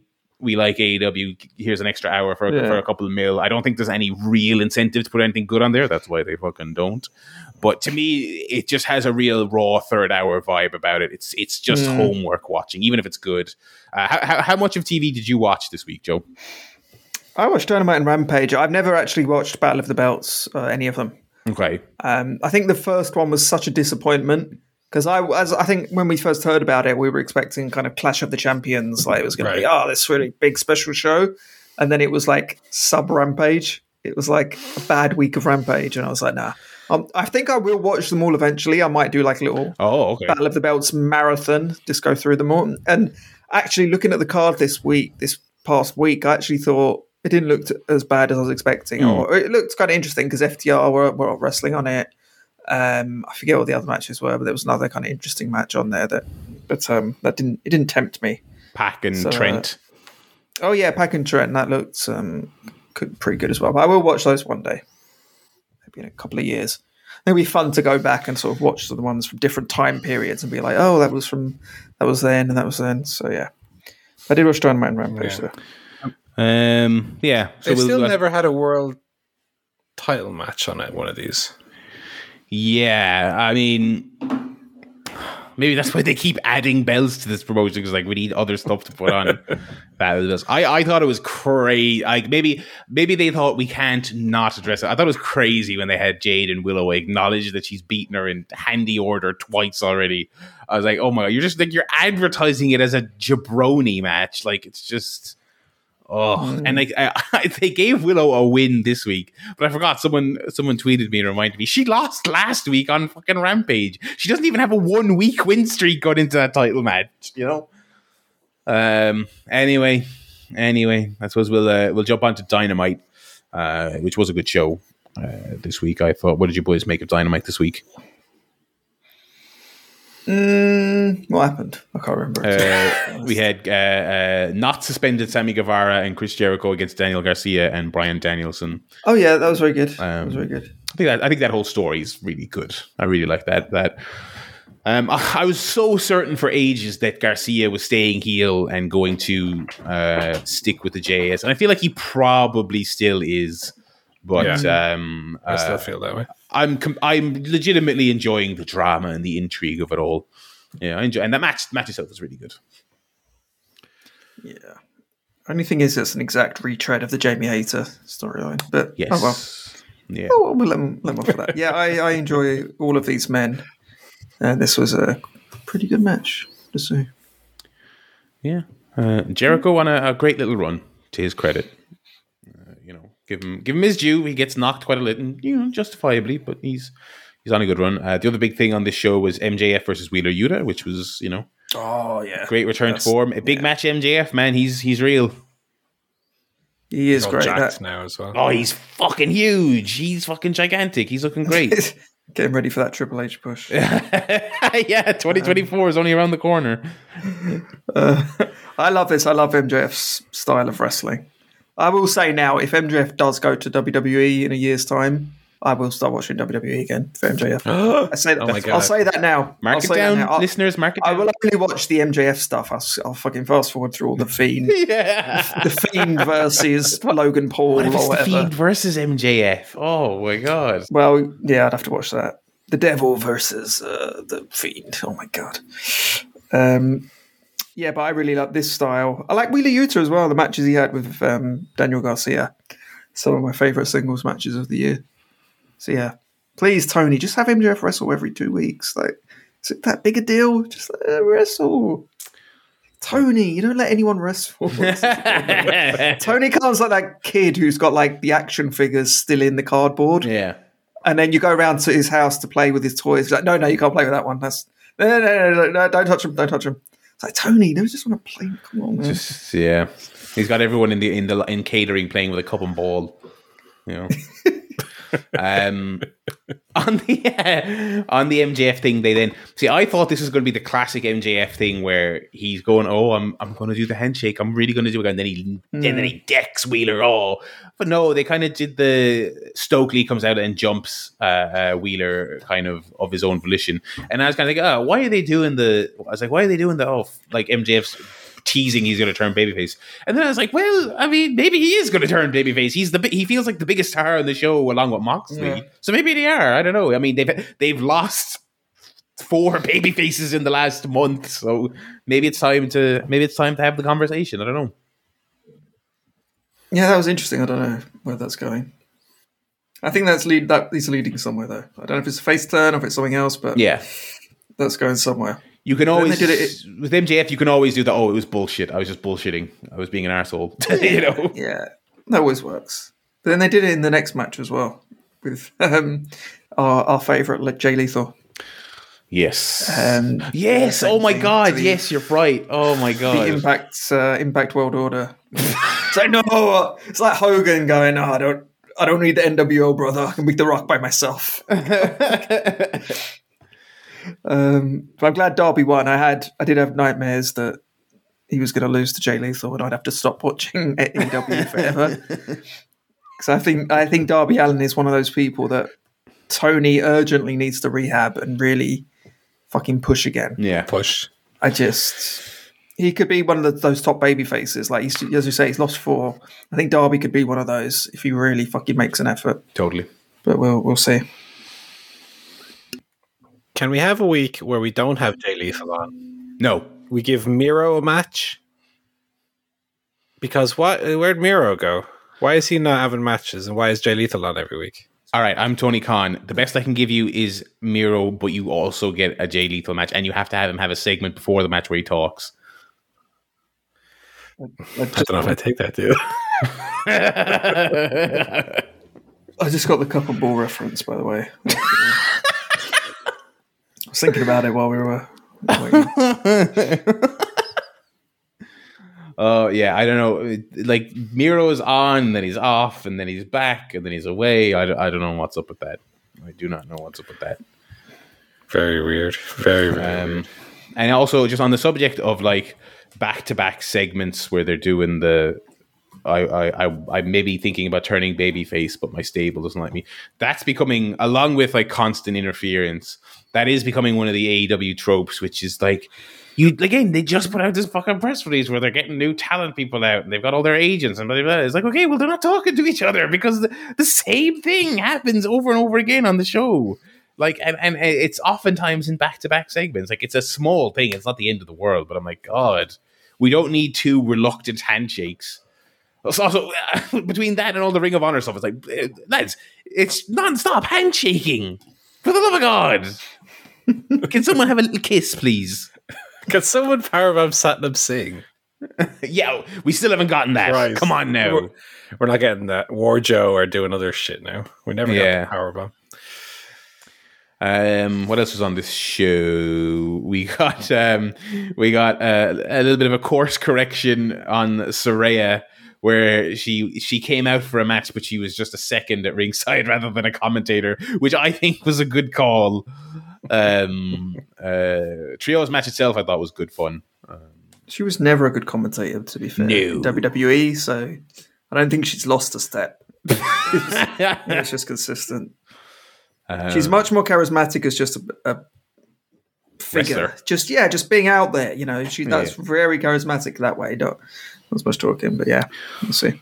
Um, we got confirmation that she's definitely having a match, and I'm not referring to her getting physical with Baker after the match, but before the match, Baker saying, "Huh, well, you can't wrestle because the doctor said you're not cleared." and it's like, okay, so she's having a match then, is it because they laid it on so thick that it was it was very obvious she's definitely having a match.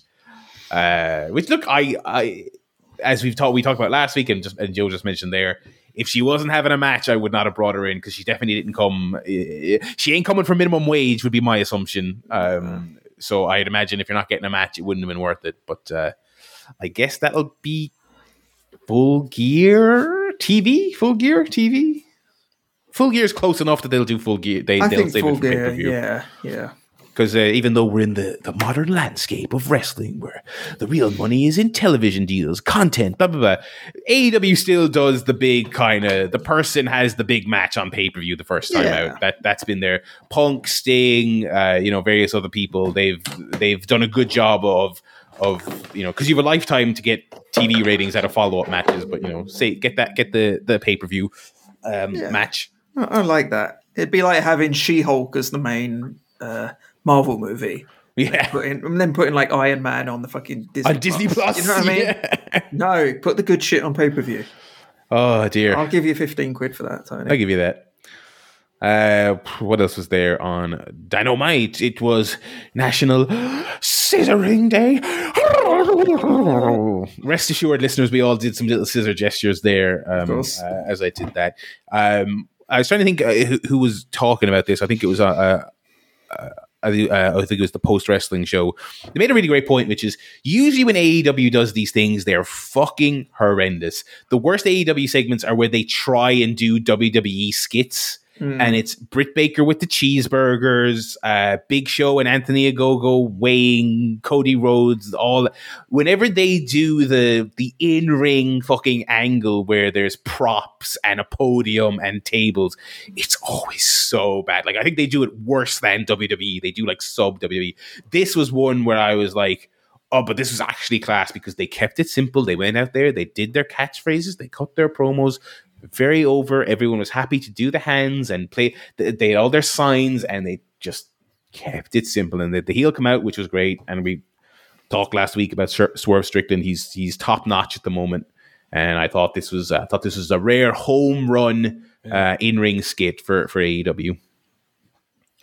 Yeah. Peace be with you and also with you. That was great. That was the highlight for me.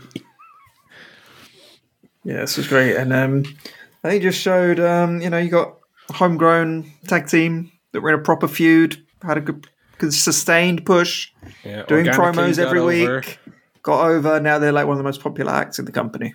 So, Tony, I love that Billy Gunn is like, including 98 New Age Outlaws, is now the most over he's ever been his, his entire career.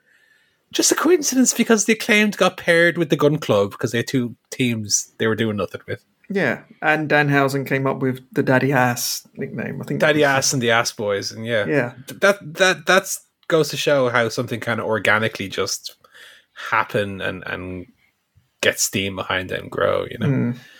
love it. Love the acclaimed. Love Daddy Ass. Every, everybody loves Sizzling. Everybody, I, this is what I'm I'm hearing. This um, Yeah. that, that is More, more and more people are saying this. more and more people are saying it every day. Um, and so yeah, I guess we're getting another swerve in our glory match, which I, I really thought the rematch was a, a letdown. I, but I think it was kind of a, I think it was just one of those. It was a bad night. I feel like they were not. The pay per view was Yeah. proper magic, everything aligned, and then the TV. Much to my surprise, because I had super high hopes, it was just kind of, eh, everyone's off a step. They're not quite gelling the way they did. I think that I think they'll nail it for for the the three, the big number three. I hope the acclaimed win. I wouldn't be surprised if they don't. Um, this may be the classic. And look, A- AEW's had a lot of great chases and then eh, not so great reigns. Maybe the sensible thing because because Swerve and Our Glory are great. Maybe it's time. Maybe it's like they got the win. They got National Scissoring Day. Get it off them. They're better chasing. Maybe. you I don't think so. I think this will be Swerve turning heel and doing the uh, Sid Justice leaving Hulk Hogan to get. I knew I knew the exact reference you were going to make. I knew you were going to say Sid leaving Hogan. of course, I love Sid. Uh, I think it'll be that. I'll be. I think it'll be Swerve turning on Keith to set up a, a full gear match with those two, That'd be which great. will be which will be great. Well, I got to say, the best bit of the segment, uh, the, the, the, the, you know, Peace Be With You was great and all. I did particularly like when um, Mark Sterling came out and they, they gave him the Scissor Me Timbers uh, leg drop to the old yam bag region. It's just chef's kiss. Scissor Me Timbers is a great line. It, it's, it's so line. is so good a name that I think it's too good a pun almost to that that it'll confuse the commentators. They'll call it "Shiver Me Timbers," and they won't be able to wrap their. well, one commentator definitely will get it wrong. You know. Seriously. luckily, I don't luckily, know. he's not on Dynamite so much these days. yeah, God, they've properly relegated him. I mean, good, Thank correct decision. Although I must say, Rampage, I think loses a ton of steam just by virtue of not having Taz on commentary. yeah, Because I think Taz is so good. He can do the serious stuff, and then he's talking about yam bags, and it's great. I lo- love, love Taz. Um, I think the only other thing then on Dynamite was the Rush Hangman match. Which is very good. Good, good stuff. Yeah, and oh, and sorry, not the only thing. The, And then the following promo, Mox came out and great stuff. Felt like Hangman had a bit of a fire in him, which was good for this, much needed. Yeah, I liked Mox's uh, putting him in his place, though. You're a stupid son of a bitch. You say some dumb shit. It's got you in trouble. Give, give him his warning. He got one warning. He's not the only one. he needs to go, when Andrade comes back, come out and do the exact same promo with him. and, and Sammy. But no, I, I mean, it, it, it, I feel like it's it's a consistent little. Dynamite is generally very good. Rampage is generally quite skippable, and then Battle of the Bells is, is really skippable. Yeah, Um, even if like I, I did watch it this week because I watch every minute of televised AEW. Um, you know, it was okay. I don't know that I would as much as I love FTR and and the run they've you know they've been having this year. I don't need to see them against what they called the Gates of Agony Gates. Yeah, ever again. I mean, I think they look cool, but again, it's kind of like they just showed up, like you know. Who are they? Yeah, we don't. and listen, I was just I was just speaking earlier about how don't listen to the haters and the losers. You don't have to introduce fucking Yuji Nagata. Everyone who knows who he is, the people who don't know who he is, will broadly understand that he's a legend from New Japan. These guys know. Tell me who these guys are. Okay, these guys just showed up. I mean, you know, uh, I one thing I will say actually is I don't know if he has been gotten to by the haters and losers, but Tony Khan has put a load of video packages in this show lately. And he's been tweeting about how he's putting a load of video packages in there. I think that is a, a, a, a deliberate thing. And I think, you know, as much as we make fun of it, I, I do think it has helped. I think the show has less um, TNA to the back moments. Oh, Oh, we lost Joe. we lost Joe. We'll keep going. He'll be back. Didn't like my TNA slander. Anyway, um, he'll he'll jump back in in a second, will he? Um, I think the show has a lot less TNA to the back moments where a match ends. And it's okay. John Moxley's backstage. He's talking. Okay, John Moxley's no. This is match. You know, now it's kind of like they're letting wins soak in a little bit more, letting the segments play out in their own time. Video packages, boom, boom, boom. I think it's helping. But yeah, I don't know who the Gates of Agony are. Uh, let me gi- give me give me give me some Prince Nana. Well, I mean, they gave us a bit. They did give us Prince Nana talking a bit, you know, Yeah. um, uh, which is great. What a I don't know what I, I don't know what happened to Tully Blanchard. Tully Blanchard was with this group. Prince Nana bought the rights to it on the second pay per view. It was Second on the, of- It was on the pre-show of the second Ring of Honor pay per view.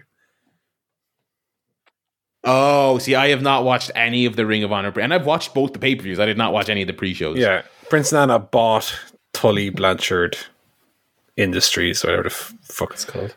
I wondered if Tully was just like he, he, he- oh, but Tony came in and was like, "Hey, Tully, we're, we're readjusting here. Um, we're thinking, you know, you can go to this uh, Ring of Honor is this promotion I've also bought, and you're going to work with Brian Cage." And so he's like, oh, "You know what? I think I'm retired.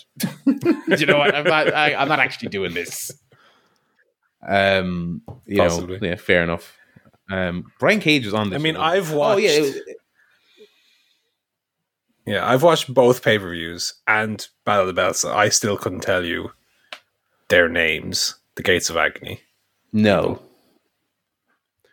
No, and I, I I was not familiar with them before they emerged on one of those Ring of Honor pay per views either. I I I'm not sure of their indie tenure. I'm sure they have some, but I'm not familiar with it. But um, Brian Cage, sorry, we did also skip. He had a really fun match with uh, Wardlow, Oh yeah, um, yeah, yeah. where it kind of looked like two people picked the same character in a fighting game.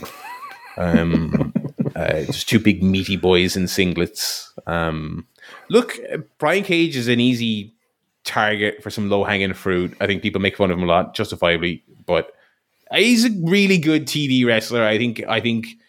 I think you can have him out there having matches like this with people like Wardlow very often. Do you know what I mean? I mean, he doesn't. You don't have to push him, but you can use him. I do you know? think he's uh, kind of shock you. I think Brian Cage is not bad. Remember that he match is. he had with Hangman bad. Page at the um, Double, Double or? Nothing. Yeah.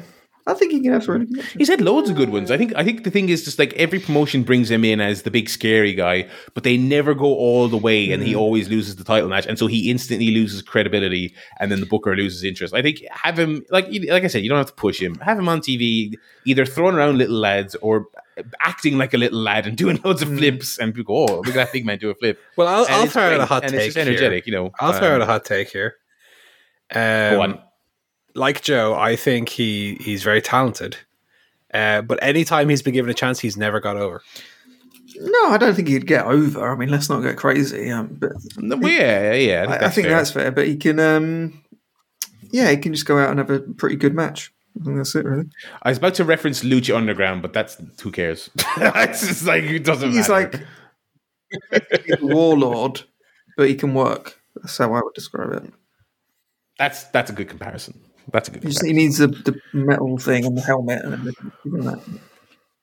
He did have a wacky outfit in Impact. He came out as like the Terminator once, didn't he? And he had Bring back like, wacky outfits to wrestling. That's what we need. It's, it's it's that's what we need. Well, and, and not like. Seems like Tony. Khan's taking requests, so maybe I'll tweet him and say, Tony, bring back wacky out. It'll be like, we're, we're, we've listened to the fans, we brought back wacky outfits to wrestling. Keep an eye out.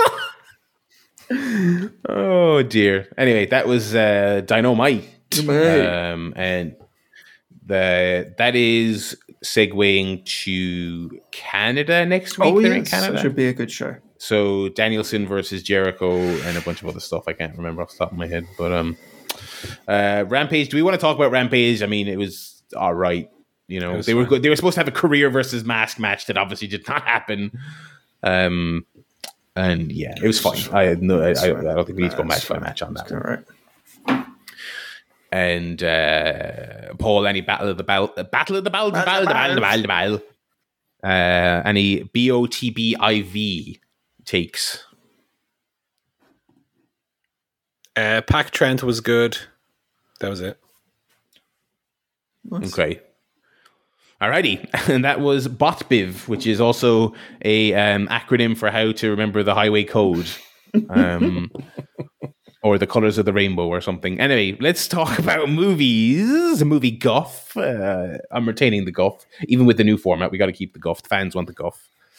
Uh, boys, what films? Paul, hit me with the hit me with the Halloween update, update, update.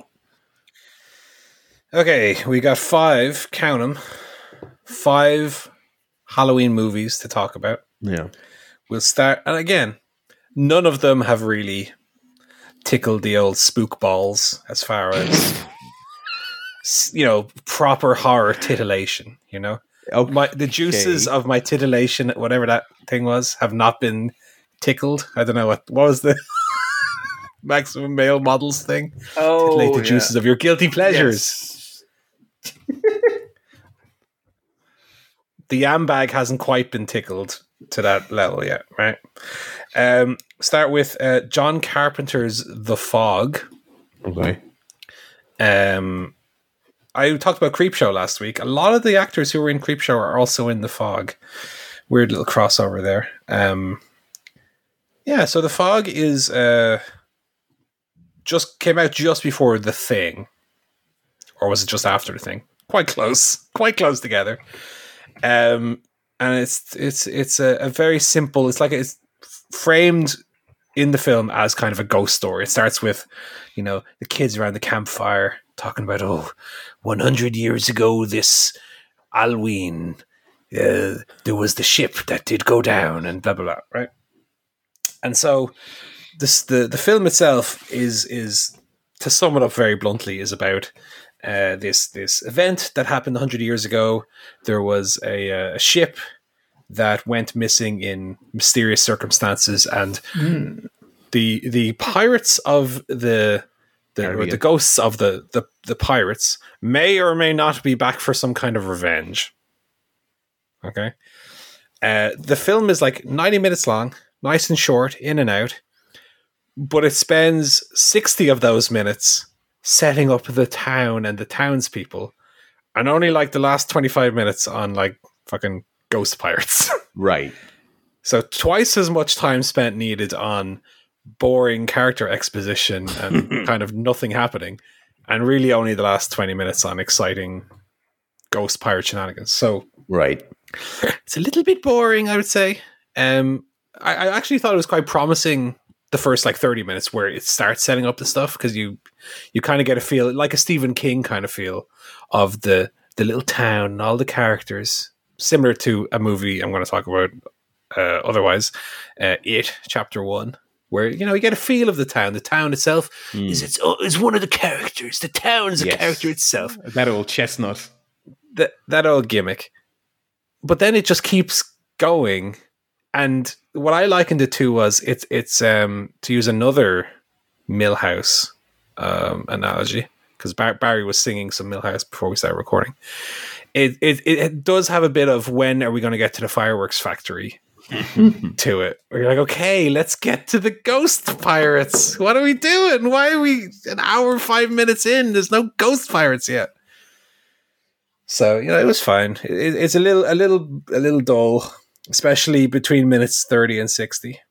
Um, John Carpenter is very weird. It either goes insanely hard or it's exactly what you're describing right now, which is just kind of like, when is this about to kick off? Because it's taking way too long. Yeah. And it's not nearly as interesting a build up as he seems to think it is.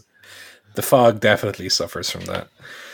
Um, I watched The Others, little uh, 2001 Nicole Kidman uh, flick. Uh, this was kind yeah. of the one of the five that kind of most closely came to what I want from a horror film. It was kind of a nice, nice feeling of, t- of tension throughout. Uh, I think Nicole Kidman's very good in it. Um, but sadly, it is one of those films that has a lot of child acting in it. Oh dear. And it is not particularly good in this one, I'm afraid. Sometimes, you know, sometimes kid actors can be good uh, looking at 1947's Bicycle Thieves for uh, an example of a good child actor. So, you know, you only have to go back 70 odd years. Um, but no, Nicole Kidman's very good. It's, uh, you know, it's it's it's a ghost story, so uh, it might not be one for you, uh, Joe. But um, Nicole Kidman and her little kids living in this remote kind of palatial estate, and there's spooky shit happening. What the hell? Um, so yeah, it was it was a little conventional, but I th- I think it kind of stuck most of the um, most of the, the, the little twists and turns it takes. Um, did quite like the ending. I, I, knew the ending going in, going in. I must say. And the others is a movie that I just had heard about and kind of knew what it was about. But even watching it with that, uh, knowing the destination, the journey was still still quite fun. Uh, I don't think it does anything exceptional. There's not a lot of like real scares in there.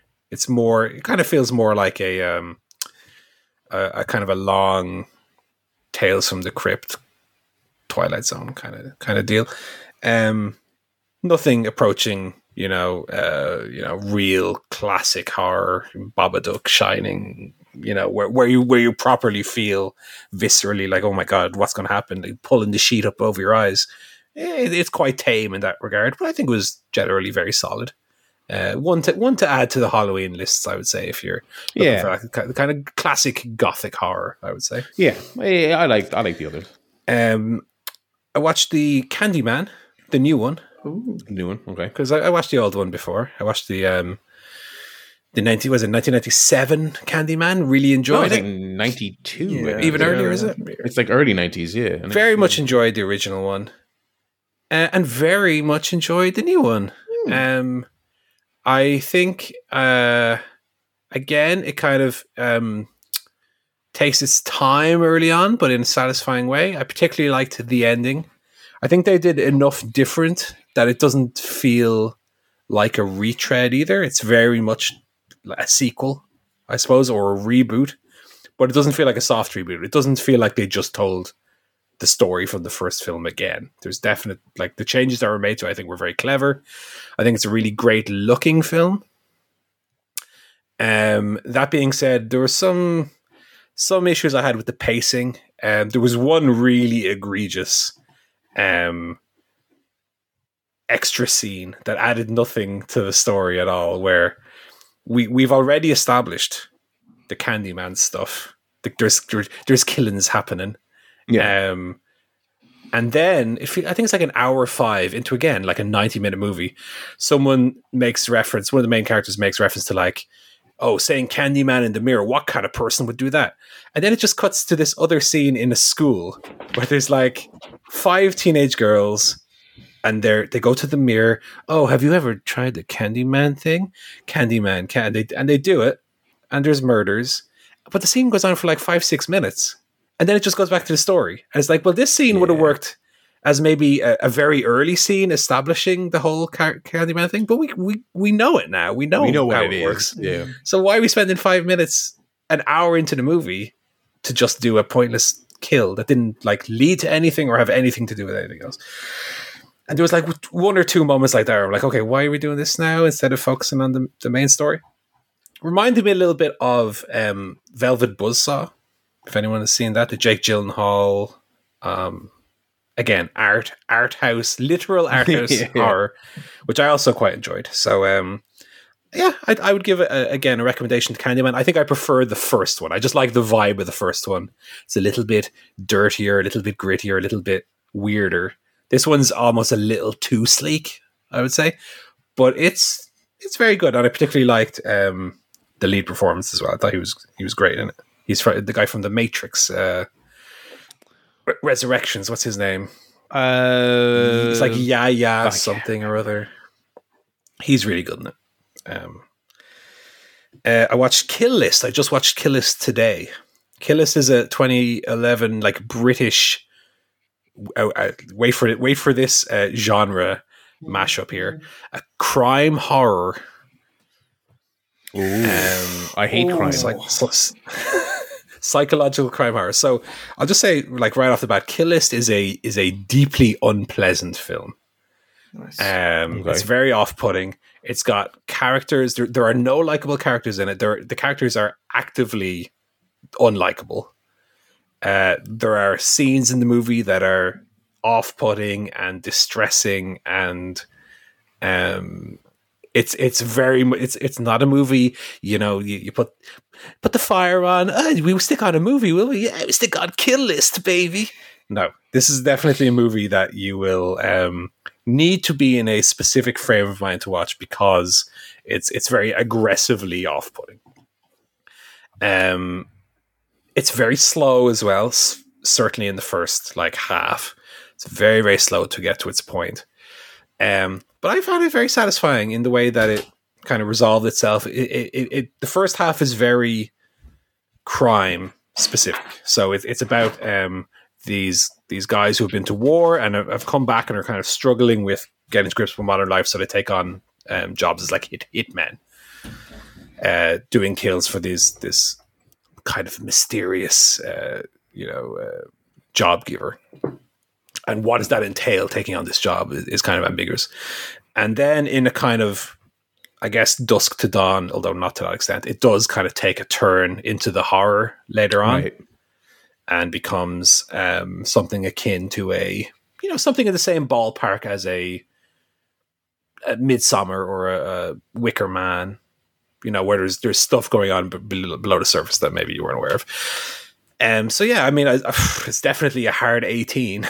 Again, not one that I would easily okay. recommend as any kind of easy watch. It's definitely, um, it's one that if if you're not in the right frame mind, you might struggle to even get through the first half hour. To be honest, um, but no, I thought in the end, uh, I I kind of came around on it. I will say the ending felt a little bit rushed to me, even though there's like there's a happening or a twist in the ending that I thought was very clever and very well done. It at the same time felt a little bit rushed. So I wish that it was it was like you know TNA. Oh, that that's happened to right. the back now. And it's like okay, well let it give it give it extra five minutes and let these things breathe a little bit more because it was it did get a little bit choppy and a little bit fast towards the end. But it was it was it was generally okay. All those four movies that I've talked about so far, we're all we're talking strong six, light seven on on mm, everything, right? right? And then we come to It Chapter 2. It so, 2 out of 10, more like. Well, that that is exactly the score I gave it. um, so it chapter one. I assume we all did. You did you watch it, No, Joe? It chapter scary. one. No, it's not, not for you. It's scary time. It chapter one. it is scary. It is. It, it is. It chapter one really well made, creative set pieces. Like not only scares, but like the you can tell they really thought about what way we're going to f- structure these, what way we're going to do this. Like visually, use the projector and like all clever stuff, right? The kids all great. I mean, we are just talking about kid performance. The kids are all great. Good chemistry between the kids, kind of aping on that Stranger Things thing, but like done well. Okay, really good, really, really good start. Let's do chapter two. Surely we're in for a similar good time here. Um, the adult actors have got no chemistry. Okay, well, that's, that's okay. Um, we haven't done any creative set pieces. We're just going to do really generic ones and just just do more of them. Okay. Yeah. Uh, do we have a good script at least? Uh, no, the script is just very full of like exposition where the characters just literally say everything. Uh, it's particularly bad in the last act where they the characters just say out loud how they have to defeat the baddie, even though it's spoiler, mild spoiler here. It's exactly the same way they did it in the first one. Um, and and also it's two hours forty nine minutes long. It's um, insanely yeah, I- long and so It's- it's- unjustified. yeah. It just goes on and on and on. And the last act in particular because i watched it right after i watched candyman. And structurally their last acts are kind of kind of similar right? Uh, they they they go to a specific place where where the story threads converge uh, and but in Candyman, it's kind of done and resolved. You, you spend eight minutes in this location, and then it's over. in, in It Chapter Two, the last hour of the film is in like this one place, and it's like shot in this like harsh blue light. It's like you're a WWE backstage background. um, and yeah, it just goes on and on, and they split the characters up, and they each have to do their own little set piece, which again is is kind of generic, but also way over reliant on jump scares. Um, so I felt like in it chapter two, there was like four different times where they did the open the door slowly. What's in? What's going to be in the door frame? Oh, it's a scary thing! And then the thing runs. ah, I've got a, I've got a zombie face. ah." Okay, well, I wasn't impressed by yeah, it. the first it's time very, you did it. uh, it's very Snapchat filter jump scare. Uh, Yes. uh, movie. Yeah, um, I lost count of the amount of times that a character suddenly had a a, a, a zombie face for no reason. Yeah. Well, also, I remember a really hot because I'd forgotten completely about this movie until Paul was chatting about it in, in Discord during the week. What was up with the the fucking um that one really weird like uh, morning angel needle drop for some reason? yeah, I don't remember. What was that? Like that was so bizarre. Yeah. Um, the, the it is one of the it's like Kick Ass Two, Jerry, like one of the biggest letdown sequels, like maybe ever. Like it's so so disappointing. Yeah. I don't know, it just seems like everything that was good about the first one, every one of those kind of bombed in the second one.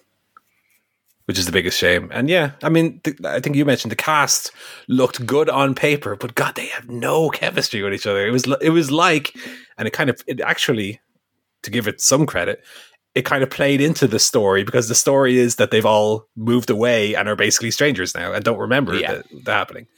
Uh, but then even when they kind of join together and they remember, they still act like strangers. They, there's no chemistry there at all.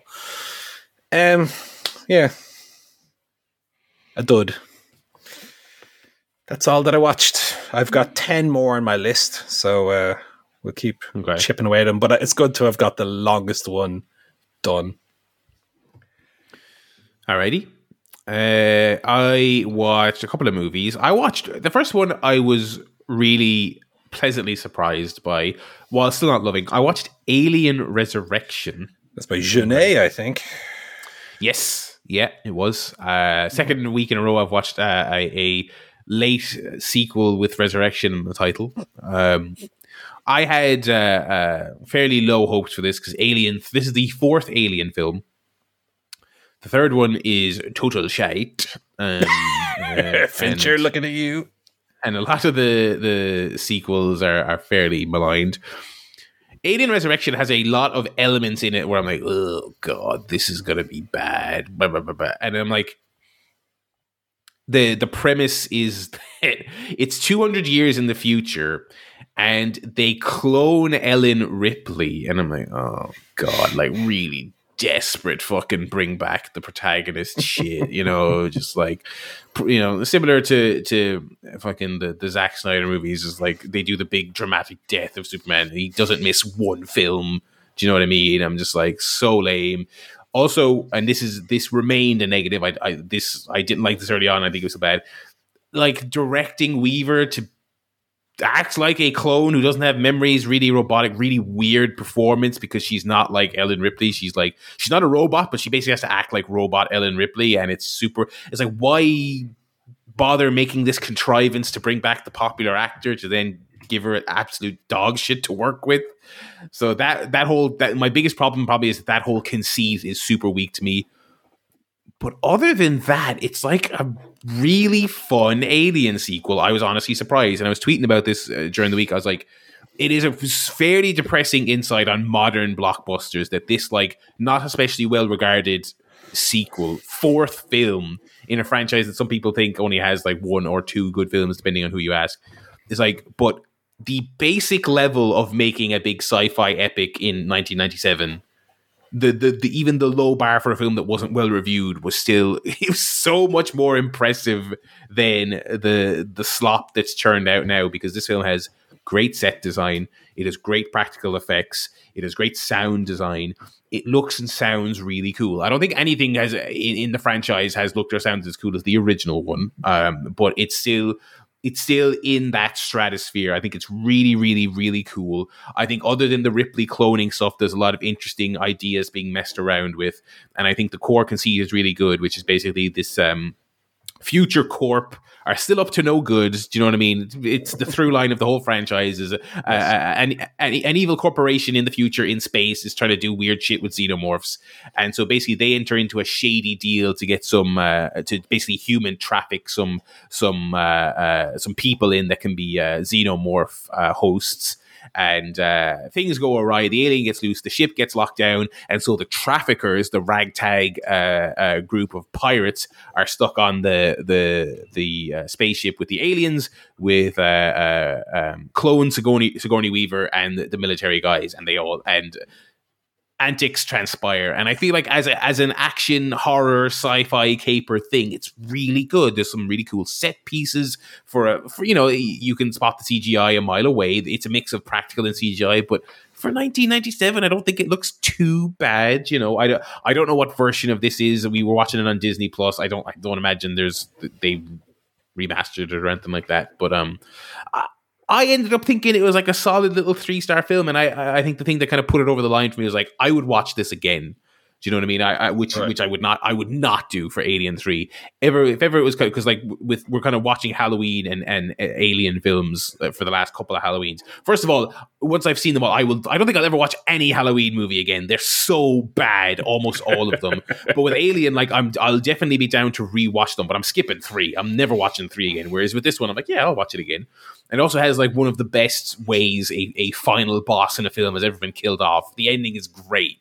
The, the I don't want to spoil it, even though it's a fucking thirty year old thing at this stage, but it's really great.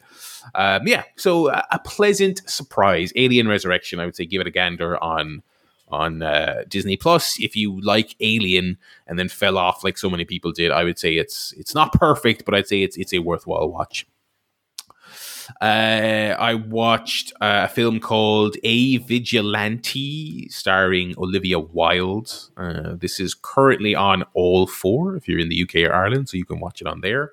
Uh, it's I can't remember the director's name. She was a it was her debut feature, and I think it kind of it feels like one of those kind of good but not great debuts. Kind of like I you'll make something really great eventually, but it's not this film. It's basically Olivia Wilde plays a uh, a sort of a former victim of, of, of, domestic abuse who who now basically is like a, basically a hitman for for domestic abuse victims. She goes out and she she makes makes the world right. You know what I mean uh, uh, for for the victims. And it's got this kind of it's it's very grey and very dour as you'd imagine. It, it does not it's not flimsy with the subject matter. It's a very incredibly stony faced self serious film as it probably should be and it has a very minimalist approach to violence, at least early on, which I thought was good.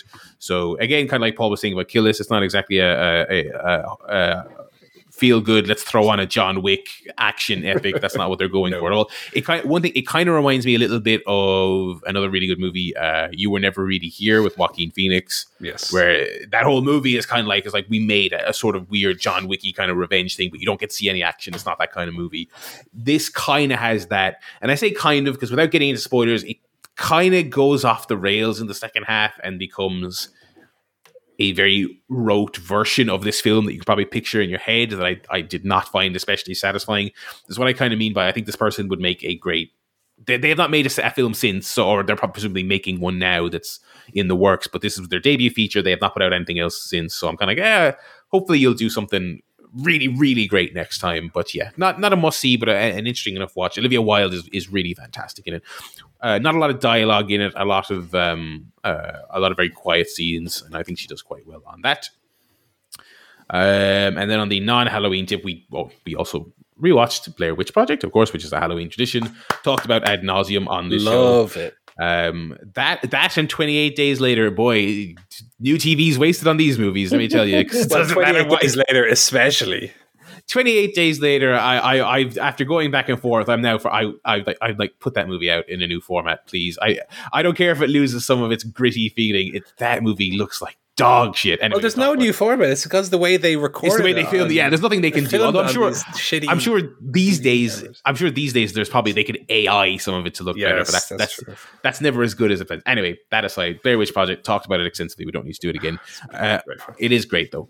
Uh, on the non-Halloween tip, we did get around to watching the second uh, South Park post-COVID. Ooh, I hope you love Karen jokes, baby. And um, yeah, that was my uh, much like the first one. My kind of takeaway was it's all right.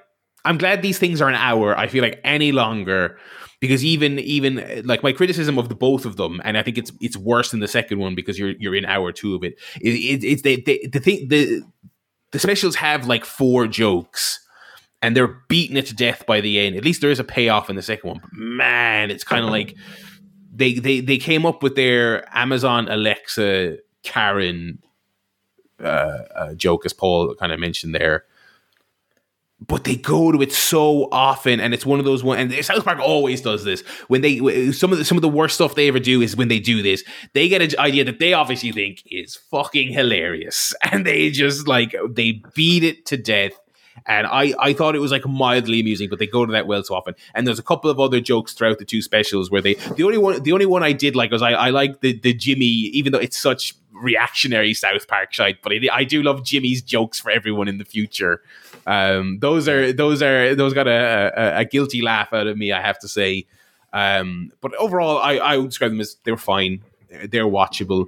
Um, you know, it's it's it's not an event anymore when there's a South Park movie. It's, I I know the next one is called Streaming Wars. I'm assuming you know, it, it, I'm hoping at least it'll be a little bit self-referential because it's now not impressive or fun at all that they have a South Park movie. It's just here's a long, about average average quality South Park episode that's three times as long. Yeah, you know I didn't I mean? like Stream Wars at all. I, I, haven't heard good things about Streaming Wars from anyone. I, we'll get to it eventually, but um, yeah, COVID was fine. Post COVID was all right. It was all right, and I I thought their their their COVIDy humor was. Oh, was I think fun. the Karen thing might actually even be from Streaming Wars that I'm thinking of. So Uh, oh, so I, I okay. Well, I, so I, I thought that's what they were going for with because yeah. So it, for anyone who hasn't seen it, the Amazon Alexa is in the post COVID. So post COVID, one thing I do think is super interesting is that it's like their first flash forward, which I think I talked about when I yeah, talked yeah. about part one. It, that's crazy to me in 25 years of of a super popular sitcom that they, especially animated, when it's so easy to do, and The Simpsons did it a hundred times, you know. Um, but they, they do flash forward and they have a bunch of, you know, hey, the future fucking sucks humor. And they basically have uh, uh, the Amazon Alexas are like annoying bitch wives basically for yeah. for the you know uh, future. I'm assuming that the Karen thing is something else. No, in streaming wars they do Karen Karen jokes as if they didn't become passe four years ago. Four years ago, yeah. Like, Oh, I, I do they have the hair? Yeah. Of course, yeah, great. Um, love that. Love that. Yes. The lads, the lads, up up on as usual on the pop culture. Um, yeah, the, it, it's all right, you know. Um, and that's uh, that's movie guff for me.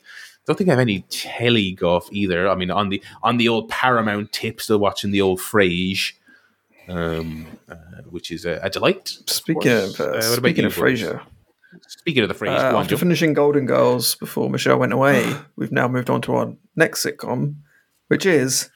Boom, boom, boom, boom, boom, boom. Oh, baby, the blues are calling to say- Quite stylish. Mercy.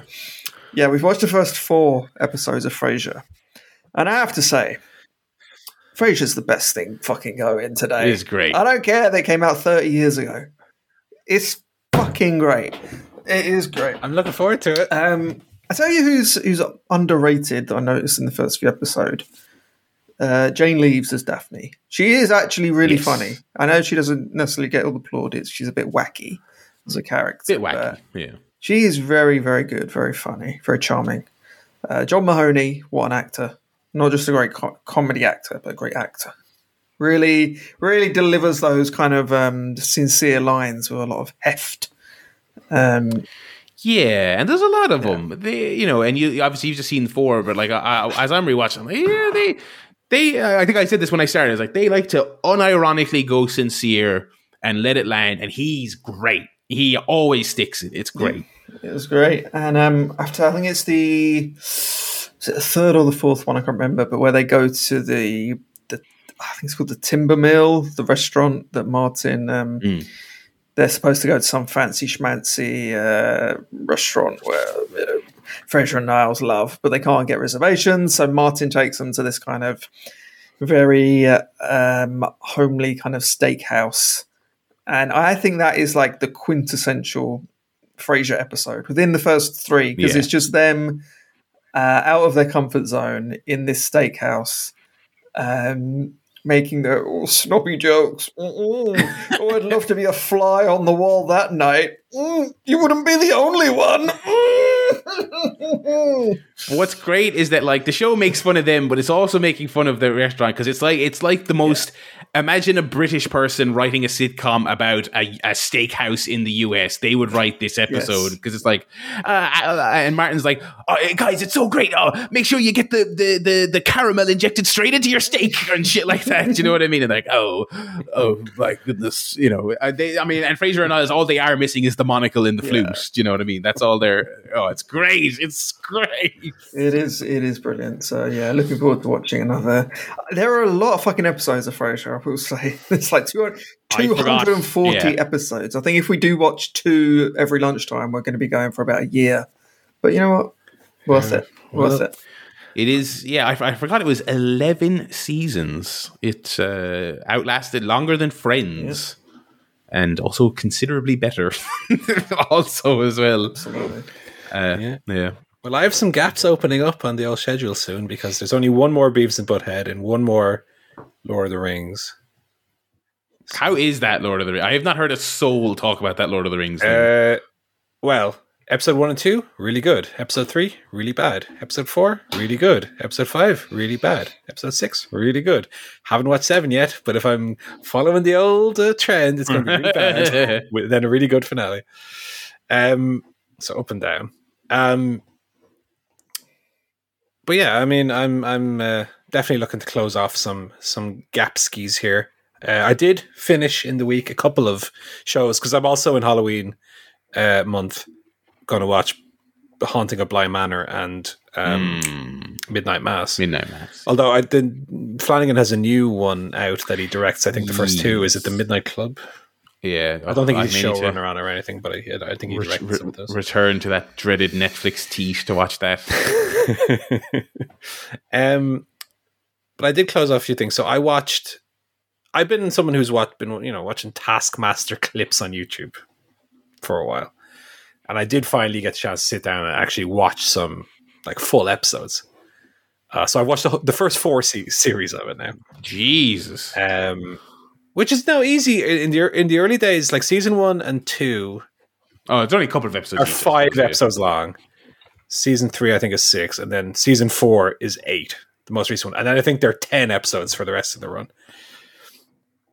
That's a, a very very fun show. Uh, I enjoyed Task Taskmaster a lot. It's available on all four, so you can watch it for free up there, and it's great. The, the the the people that get on are, are always good.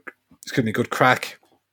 Even um, comedians who I otherwise wouldn't have been very interested in from Countdown does eight out of ten cats and Mock the Week. Yeah, Taskmaster they're all they're all good. It's a very very fun and easy show to just sit down and stick on for a uh, forty five minutes of of an evening. Uh, so yeah, I mean, I I've watched four seasons now. Now it gets a break. I think the, the, the new season that's currently ongoing, season thirteen, but I'm going to sit it for a while and I'll come back and do another block of like seasons five to eight or something. Um, but we got to let some other shows in to breathe. Maybe a season of Frasier. Maybe mm. uh, I'm on season three of Nathan for You. I need to get back to that. Ah. Um, I did also in the week watch the finale of season two of Succession. Oh, oh baby, let me tell you. Let me tell thou. I mean, to, to hear the people in shock and clutching their pearls about the red wedding and oh, oh, the red wedding. I was crying at the red wedding. I mean, season two of Succession makes the red wedding look like fucking the boss baby. um, yeah, I mean, season two, even more so than season one. I mean, season two was was an absolute home run for me. Fucking 10, 10 out of ten after ten out of ten. I mean, I definitely still have shows on my backlog that I've never sat down and watched. You know, your your your tent poles of of television. You know, whenever you you see a list, Rolling Stones top TV shows of all time. You know, it's Sopranos, it's mm. The Wire, it's Mad Men. So I, I obviously can't compare to those because I I will watch those.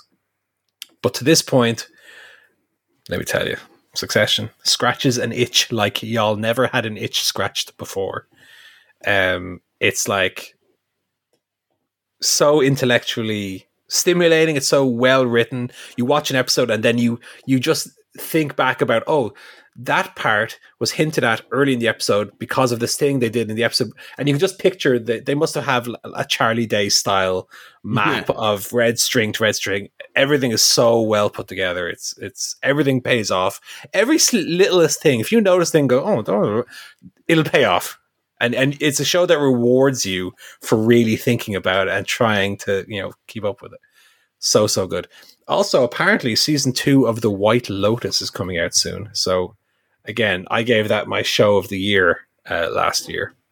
So very, very excited about that. I did see an ad on Sky that uh, season one is up for streaming. So if people uh, haven't had a chance to watch The White Lotus yet, oh baby, what a show! Get on it. Uh, but yeah, it's not as good as Succession. Um, That's fair. Not much is, but The White Lotus is is, is excellent as well. Uh, great cast: Steve Steve Zahn, uh, Sydney Sweeney, um, what's your man called? Jennifer Coolidge is in it. Ugh, it's just fucking ugh. love the White Lotus. Brilliant. Better than Mare of Easttown last year as well.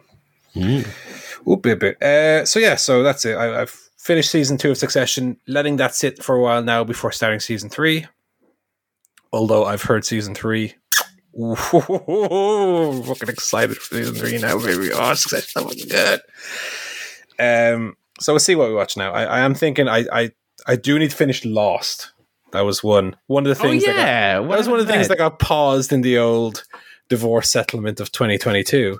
Um, but I will sit down and finish that. And uh, again, yeah, then then there's going to be a, a, an opening for something, probably Frasier, to step in and and you know we'll see what happens. Um, let me tell you about a good album that I listened to in the week. Uh, so it's it's uh, an American singer songwriter. I'm going to bring up their Wikipedia page here because I want to give them their due. Uh, Alexander Giannascoli, better known by the stage name Alex G, Okay. an American musician, producer, and singer songwriter. Uh, brought out a new album very recently called um, God Save the Animals, released on September 23rd. So I'm a little bit late to it, but um, it's a really great, eclectic sound. Um, I've, I've never listened to an album that's really uh, merged the genres like this, where you will have some, and, you know, it's to say singer songwriter. You know, when I heard about it the first time I heard, oh, it's like a, a modern singer songwriter take. I was like, okay, so it's it's a guy with a wispy beard and a guitar. Um, but actually, there's much more to it. So there are some tracks that that sound very almost like um, Smashing Pumpkinsy, that Okay. kind of um, angsty, I guess, bordering on rock sound. But then there's like real modern production to it, where there will be like auto tuney vocals that'll sound more like Drake direction. Right. And I've never heard I've never heard those sounds really mixed and done as well as it is here. Um really, really great. And, and I mean, fundamentally catchy songs, which are, you know, is, is kind of the cornerstone of, of that. Okay, you can have an interesting sound, but if the songs aren't there, uh, then you got a problem. But the, they they are here. There's very very catchy numbers on there, but you know, a good mix of catchy, but also you go, hmm, this is a it's like a new sound, a new genre of music I never done heard before. Um, so yeah, I got to give it a very strong recommendation. I mean, a late a late contender for album of the year, I think. Um, so again, Alex G, God Save the Animals. Um, yeah, I mean, I, I, I, Sounds I good. it, it's it's a really nice surprise. I, I, I did see, I did hear of it because Pitchfork did give it the best new music award. So I still do sometimes use Pitchfork as a barometer for for listening to these things, but this one was just yeah, really consistently creative and you know well well thought out melodies and and yeah, just a really the opposite of Kill List, a nice you know easy listen, but one that ma- made you think okay, this is not just an easy listen. There's actual, you know, real craft put in here, and it's really, really well put together. Um, so yeah, I'm going to give that a, a very strong recommendation. Excellent. Um, and then we just have games to finish us out. Um, let, me just, Uh, let me just mention, uh, I, I played a little bit more Elden Ring, just a little bit more. a little more. I haven't fully, you know, because I've been watching so many horror movies and trying to, you know, do so much stuff. I haven't dedicated time to sit down and just plow hours into it, but I did um follow the little golden paths, Mm. found a little cave with some wolves in it, killed them real easy. I said, We're fucking this cave. isn't, this isn't fucking hard at all. Killed the wolves, went through a little whatever the shimmery, what's it called? Traverse the, The mist fog, whatever it whatever is, the yeah. fuck it is. Go into a room and there's this one enemy, the Beast Man of Firma Galog or something. Yeah, yeah, yeah. I know. I know him well. Yes. And like this guy is going to get fucking killed by me right away. Um, so like 15 deaths later, Yeah. um, I hadn't still hadn't done like 25% damage on him. He's killing me real bad every time. and that's the game. and that's the game. So I, I, I did go, you know, to the Google.coms and just put Beastman of you know, Fermanagh, for, yeah. Fermanagh. I was going to say Fermanagh. yeah. Great minds think alike. Uh, strategy. Just like, Hmm. look, don't- don't tell me how to do it, but give me the strategy over here. Uh, so the strategy it told me, I don't know if people out there have heard about this, right? No, they say, no. well, to fight the Beastman of, of the farm, uh, you should be level nine minimum. And I was level eight. Okay. Ah, well, there. I mean, there you go.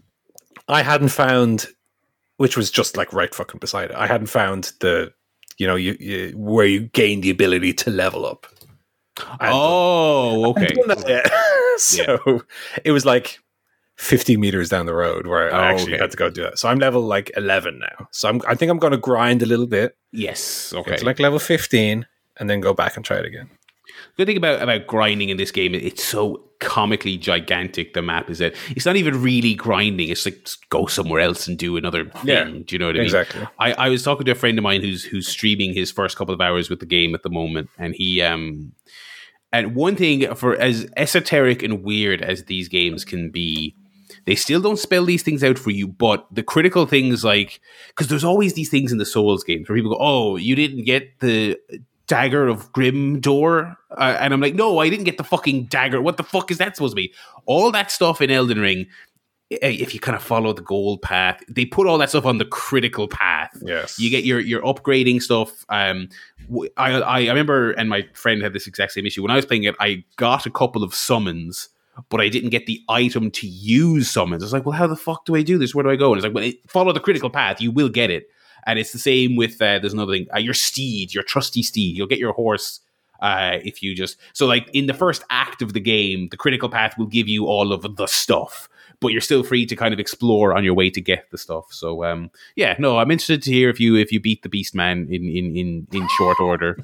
We'll see. Um, but yeah, uh, is that all you're playing this week? no, I'm trying to beat this fucking Pokemon game that I don't even like. Pokemon Shining Pearl. I'm, I'm, I'm, I have six badges, so I'm coming to the end of it. But like, yeah, it's not great. This is the real Elden Ring. It- it- it's just like really poorly made, which is the most annoying thing about it. There's so many quality of life little improvements that they just looked at and said, "Nope, not doing that." Yeah, Um, how can we make this game just ever so slightly more annoying to play? yeah, and then that's what they did. So it's um, you know, those games are fine to just. Uh, I'm watching football. I have the Switch, and I'm just yeah, yeah. and, and to be fully transparent, Battle of the Belts got the, got the Pokemon treatment as well. Well, yeah, Um, you'd have to. Just chipping away, chipping away, and but like usually when I play Pokemon, I'm I'm exploring, I'm going down all the little alleys in the cave. Oh, I got I found a little item. That this one, I'm literally just doing The main, main- quest, main get lining. to the fucking end of the game as fast as I can. I don't care about oh, but then you can go and catch uh, Sporklore, who's exclusive to the no. Okay, I'm not doing any, any of that shit. Not doing any of that shit, baby. I'll do it when that new game comes out because I'll just shovel it up like a little piggy, little Pokemon piggy. But um, this game, which again I bought to play on my holidays, which I then ne- did not play at all on the holidays, um, I'm now stuck with, and I, I just want to get it finished. Anyway, tell me about your uh, journey in HDR and 4K. Yes, yeah. I mean, I, I, I tried out a little bit of everything uh, uh, on the on the new gimmick. I didn't put it all on this. Played that because the funny thing is the, the the amount of stuff that actually uses the 120 is incredibly limited. Uh, uh, Right. So I had a game on Fortnite and I didn't win, but it, it looked really nice. And and that's it's all that kind of stuff. It's all competitive shooters that have it natively. And then like a lot of the Sony first party stuff has it they've added it like way after launch. Like it's, I think it seems like a kind of if we can get around to this, we'll try and do it. Uh, so Miles Morales has it, um, and one of the benefits of it is not just oh you can play games in 120 frames per second, but you can keep it in what do they call it? Like fidelity mode, which is like the lower frame rate fancy 4K mode. But if you have 120 Right. hertz on, you can get the frame rate up to like 40 or something like that. So it's kind of like splitting the difference. So you're getting real 4K, but like better than average performance. It's like, you know, it's like, and a lot of that stuff is kind of like, do you care enough to split the difference on 10 frames? Like it's not that big a deal. Um, but yeah, the, the, the main thing I've been, I've been messing around with has been Horizon and I, it, it, it has kind of got me back into Horizon, but I would say that the main reason I'm finding Horizon fun to get back into is because I did drop it at like the 20, you know, not even 20, but 15 ish hour mark. And now I think I'm, I just happened to pick it back up. Nice new TV, but also with like, this is where the story kind of gets going. And to be fair, I will say for the record, I think that's terrible. I think having to, I think, I think taking that long to get going is like, I always hate that shit. It's completely unjustified Right. first ha- first act of the new horizon criminally dull you're wandering around chatting to jabronis. You're doing absolute loser quests. You're recapping stuff. You're getting boring world building. And like I'm watching like clips of other people play and watching the marketing, and it's kind of like like it takes you like ten hours to get the Breath of the Wild like kite thing that you can float down on. And I, I, don't like how that controls either, and it it just seems I, like I think it's have, all right. You know, you have but- to hold the button just uh, half a second longer than I would like to have to hold it for it to activate. It This just is- this a is- little awkward. this is another one of those AAA games where it feels like the controller is overstuffed with with things. Um, yeah, so I, you know, and there's I've seen clips of people like obviously you can like override uh, beasts in the game and ride them like like horses. I've seen clips of people like doing that with flying animals. I'm like, oh, that looks so cool. It's like, yeah, you have to be like 50 hours in to do that. I'm like, well, what the fuck? Why? I, I feel like I'm less powerful than I was at the end of the last game. That's really lame. Uh, but with all that said, I, I, I I'm kind of getting to this the part now where it's starting to open up and give me more options, which is good. Um, I still everything I disliked about it though from earlier in the year is still true, which is kind of like 10 million different bow and arrow types and 10 different ammo types and you're flicking through constant menus. It, it's got its problems, but I I'm happy I went back to it because I did love that first game and I do like this one even though I don't love it. Uh, Right. So I'll stick with it. We'll see where I am in a few weeks. Um, uh, a game I've said that about a lot that I think I've I've finally given up on is Cult of the Lamb. Um, Right. I, I bounced off it once or twice because certain mechanical things weren't sitting right with me. Got over that hump, kind of powered through, and I was enjoying it. Then I started bouncing off it because the technical issues are still out of control in that game, not just on the Switch, on every version. And and after multiple patches, I, I there's like no difference in the patches. They keep putting out big updates. It's still really bad. And then I I booted it up today after like a week or two away. Something it was busted in a particular way, and I got annoyed. Jumped back into it today and then I uh, cleared the room. It's like a roguelike, so I'm running through the levels, and you have to clear, beat all the enemies before you can go to the next room. Beat all the enemies, door didn't open, and I was like, "What do I do?" And I was like, I was looking, I was looking, I was like, I have. There's an option you you have to abandon a run and just go back to your home, but that you know that counts against you because you you did not complete a run, and I did that and I was like, okay, this this is officially too busted to play. Like I'm not. This is affecting how much I'm enjoying, and this is now like the second time in like two weeks that I've bounced off this game. So I think I that, I kind of made the decision like I'm I'm done with with Cult of the Lamb, and it's really disappointing because I think if it functioned well and wasn't so busted, it would be one of the better games of the year. But Right. it is really busted. That's the reality of it. And like I said, we're three or four or five patches deep.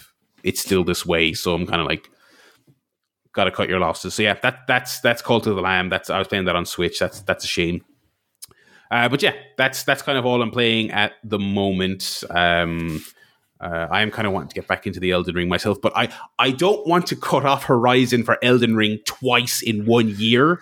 So I'm going to try and finish Horizon before I dust off Elden Ring.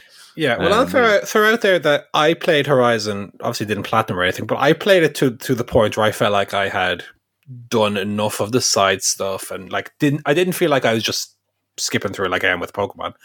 I only put like it only took me like fifty two hours, Yeah, it's not. Yeah, it's so it's it's it's not like it's going to take Assassin's Creed Odyssey about time to yeah. ex- really but- experience it. You know, by open world levels, it's not a piss take because the map is intimidatingly large, but it kind of seems like they're you know they're not stuffing it with needless crap to do. It- You know, it seems like it's it's all worthwhile. Um, yeah, so that's the game guff. So yeah, we'll uh, we'll we'll come back uh, uh, next week. Uh, with with more updates on that and more spooky movies and more AEW updates and more AEW fights. Who knows? Um, uh, we'll let you know how things go. Uh, in the meantime, folks, if you want to oh, reach out, and, and Jon Moxley signed a new contract. More on that next week.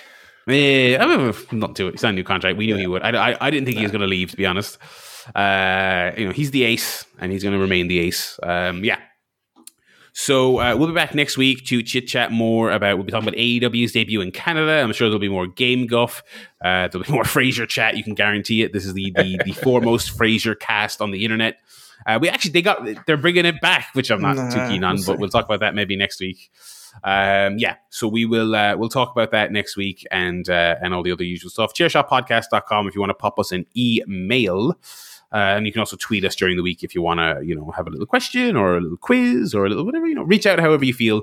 Uh, takes, questions, quizzes. You know, you know the score yourself if you if you're a regular listener. Uh, yeah. Yeah. So um, I, thanks for listening. I. I would love a nice quiz to be sent in. To be honest, I would love a quiz. Yeah, although I, to be honest, I think it is kind of outrageous that for as many years as we did, we coasted on the listeners sending us quizzes. That is so lazy. That is so goddamn lazy. I think if you got the little darts chalkboard up where they write 180 on it, right? I think if if you had the Paul column and the listener column, I think I would still be in front in terms of quizzes created. So your your your big counter there is that you'd probably be ahead if we were to count them out, as, a, as opposed to as opposed to I've done them all. Anyway, we will. Uh, if you want to, if you want to send us a quiz or a question or anything, uh, you can email on the website or you can tweet us. But for now, we will say have a pleasant rest of the week, and we will talk to you presumably at our regularly scheduled time slot on Sunday. And uh, have a good week, everyone. So it's goodbye from me, Barry. It's goodbye. Goodbye. From Paul. It's goodbye from Paul. Goodbye.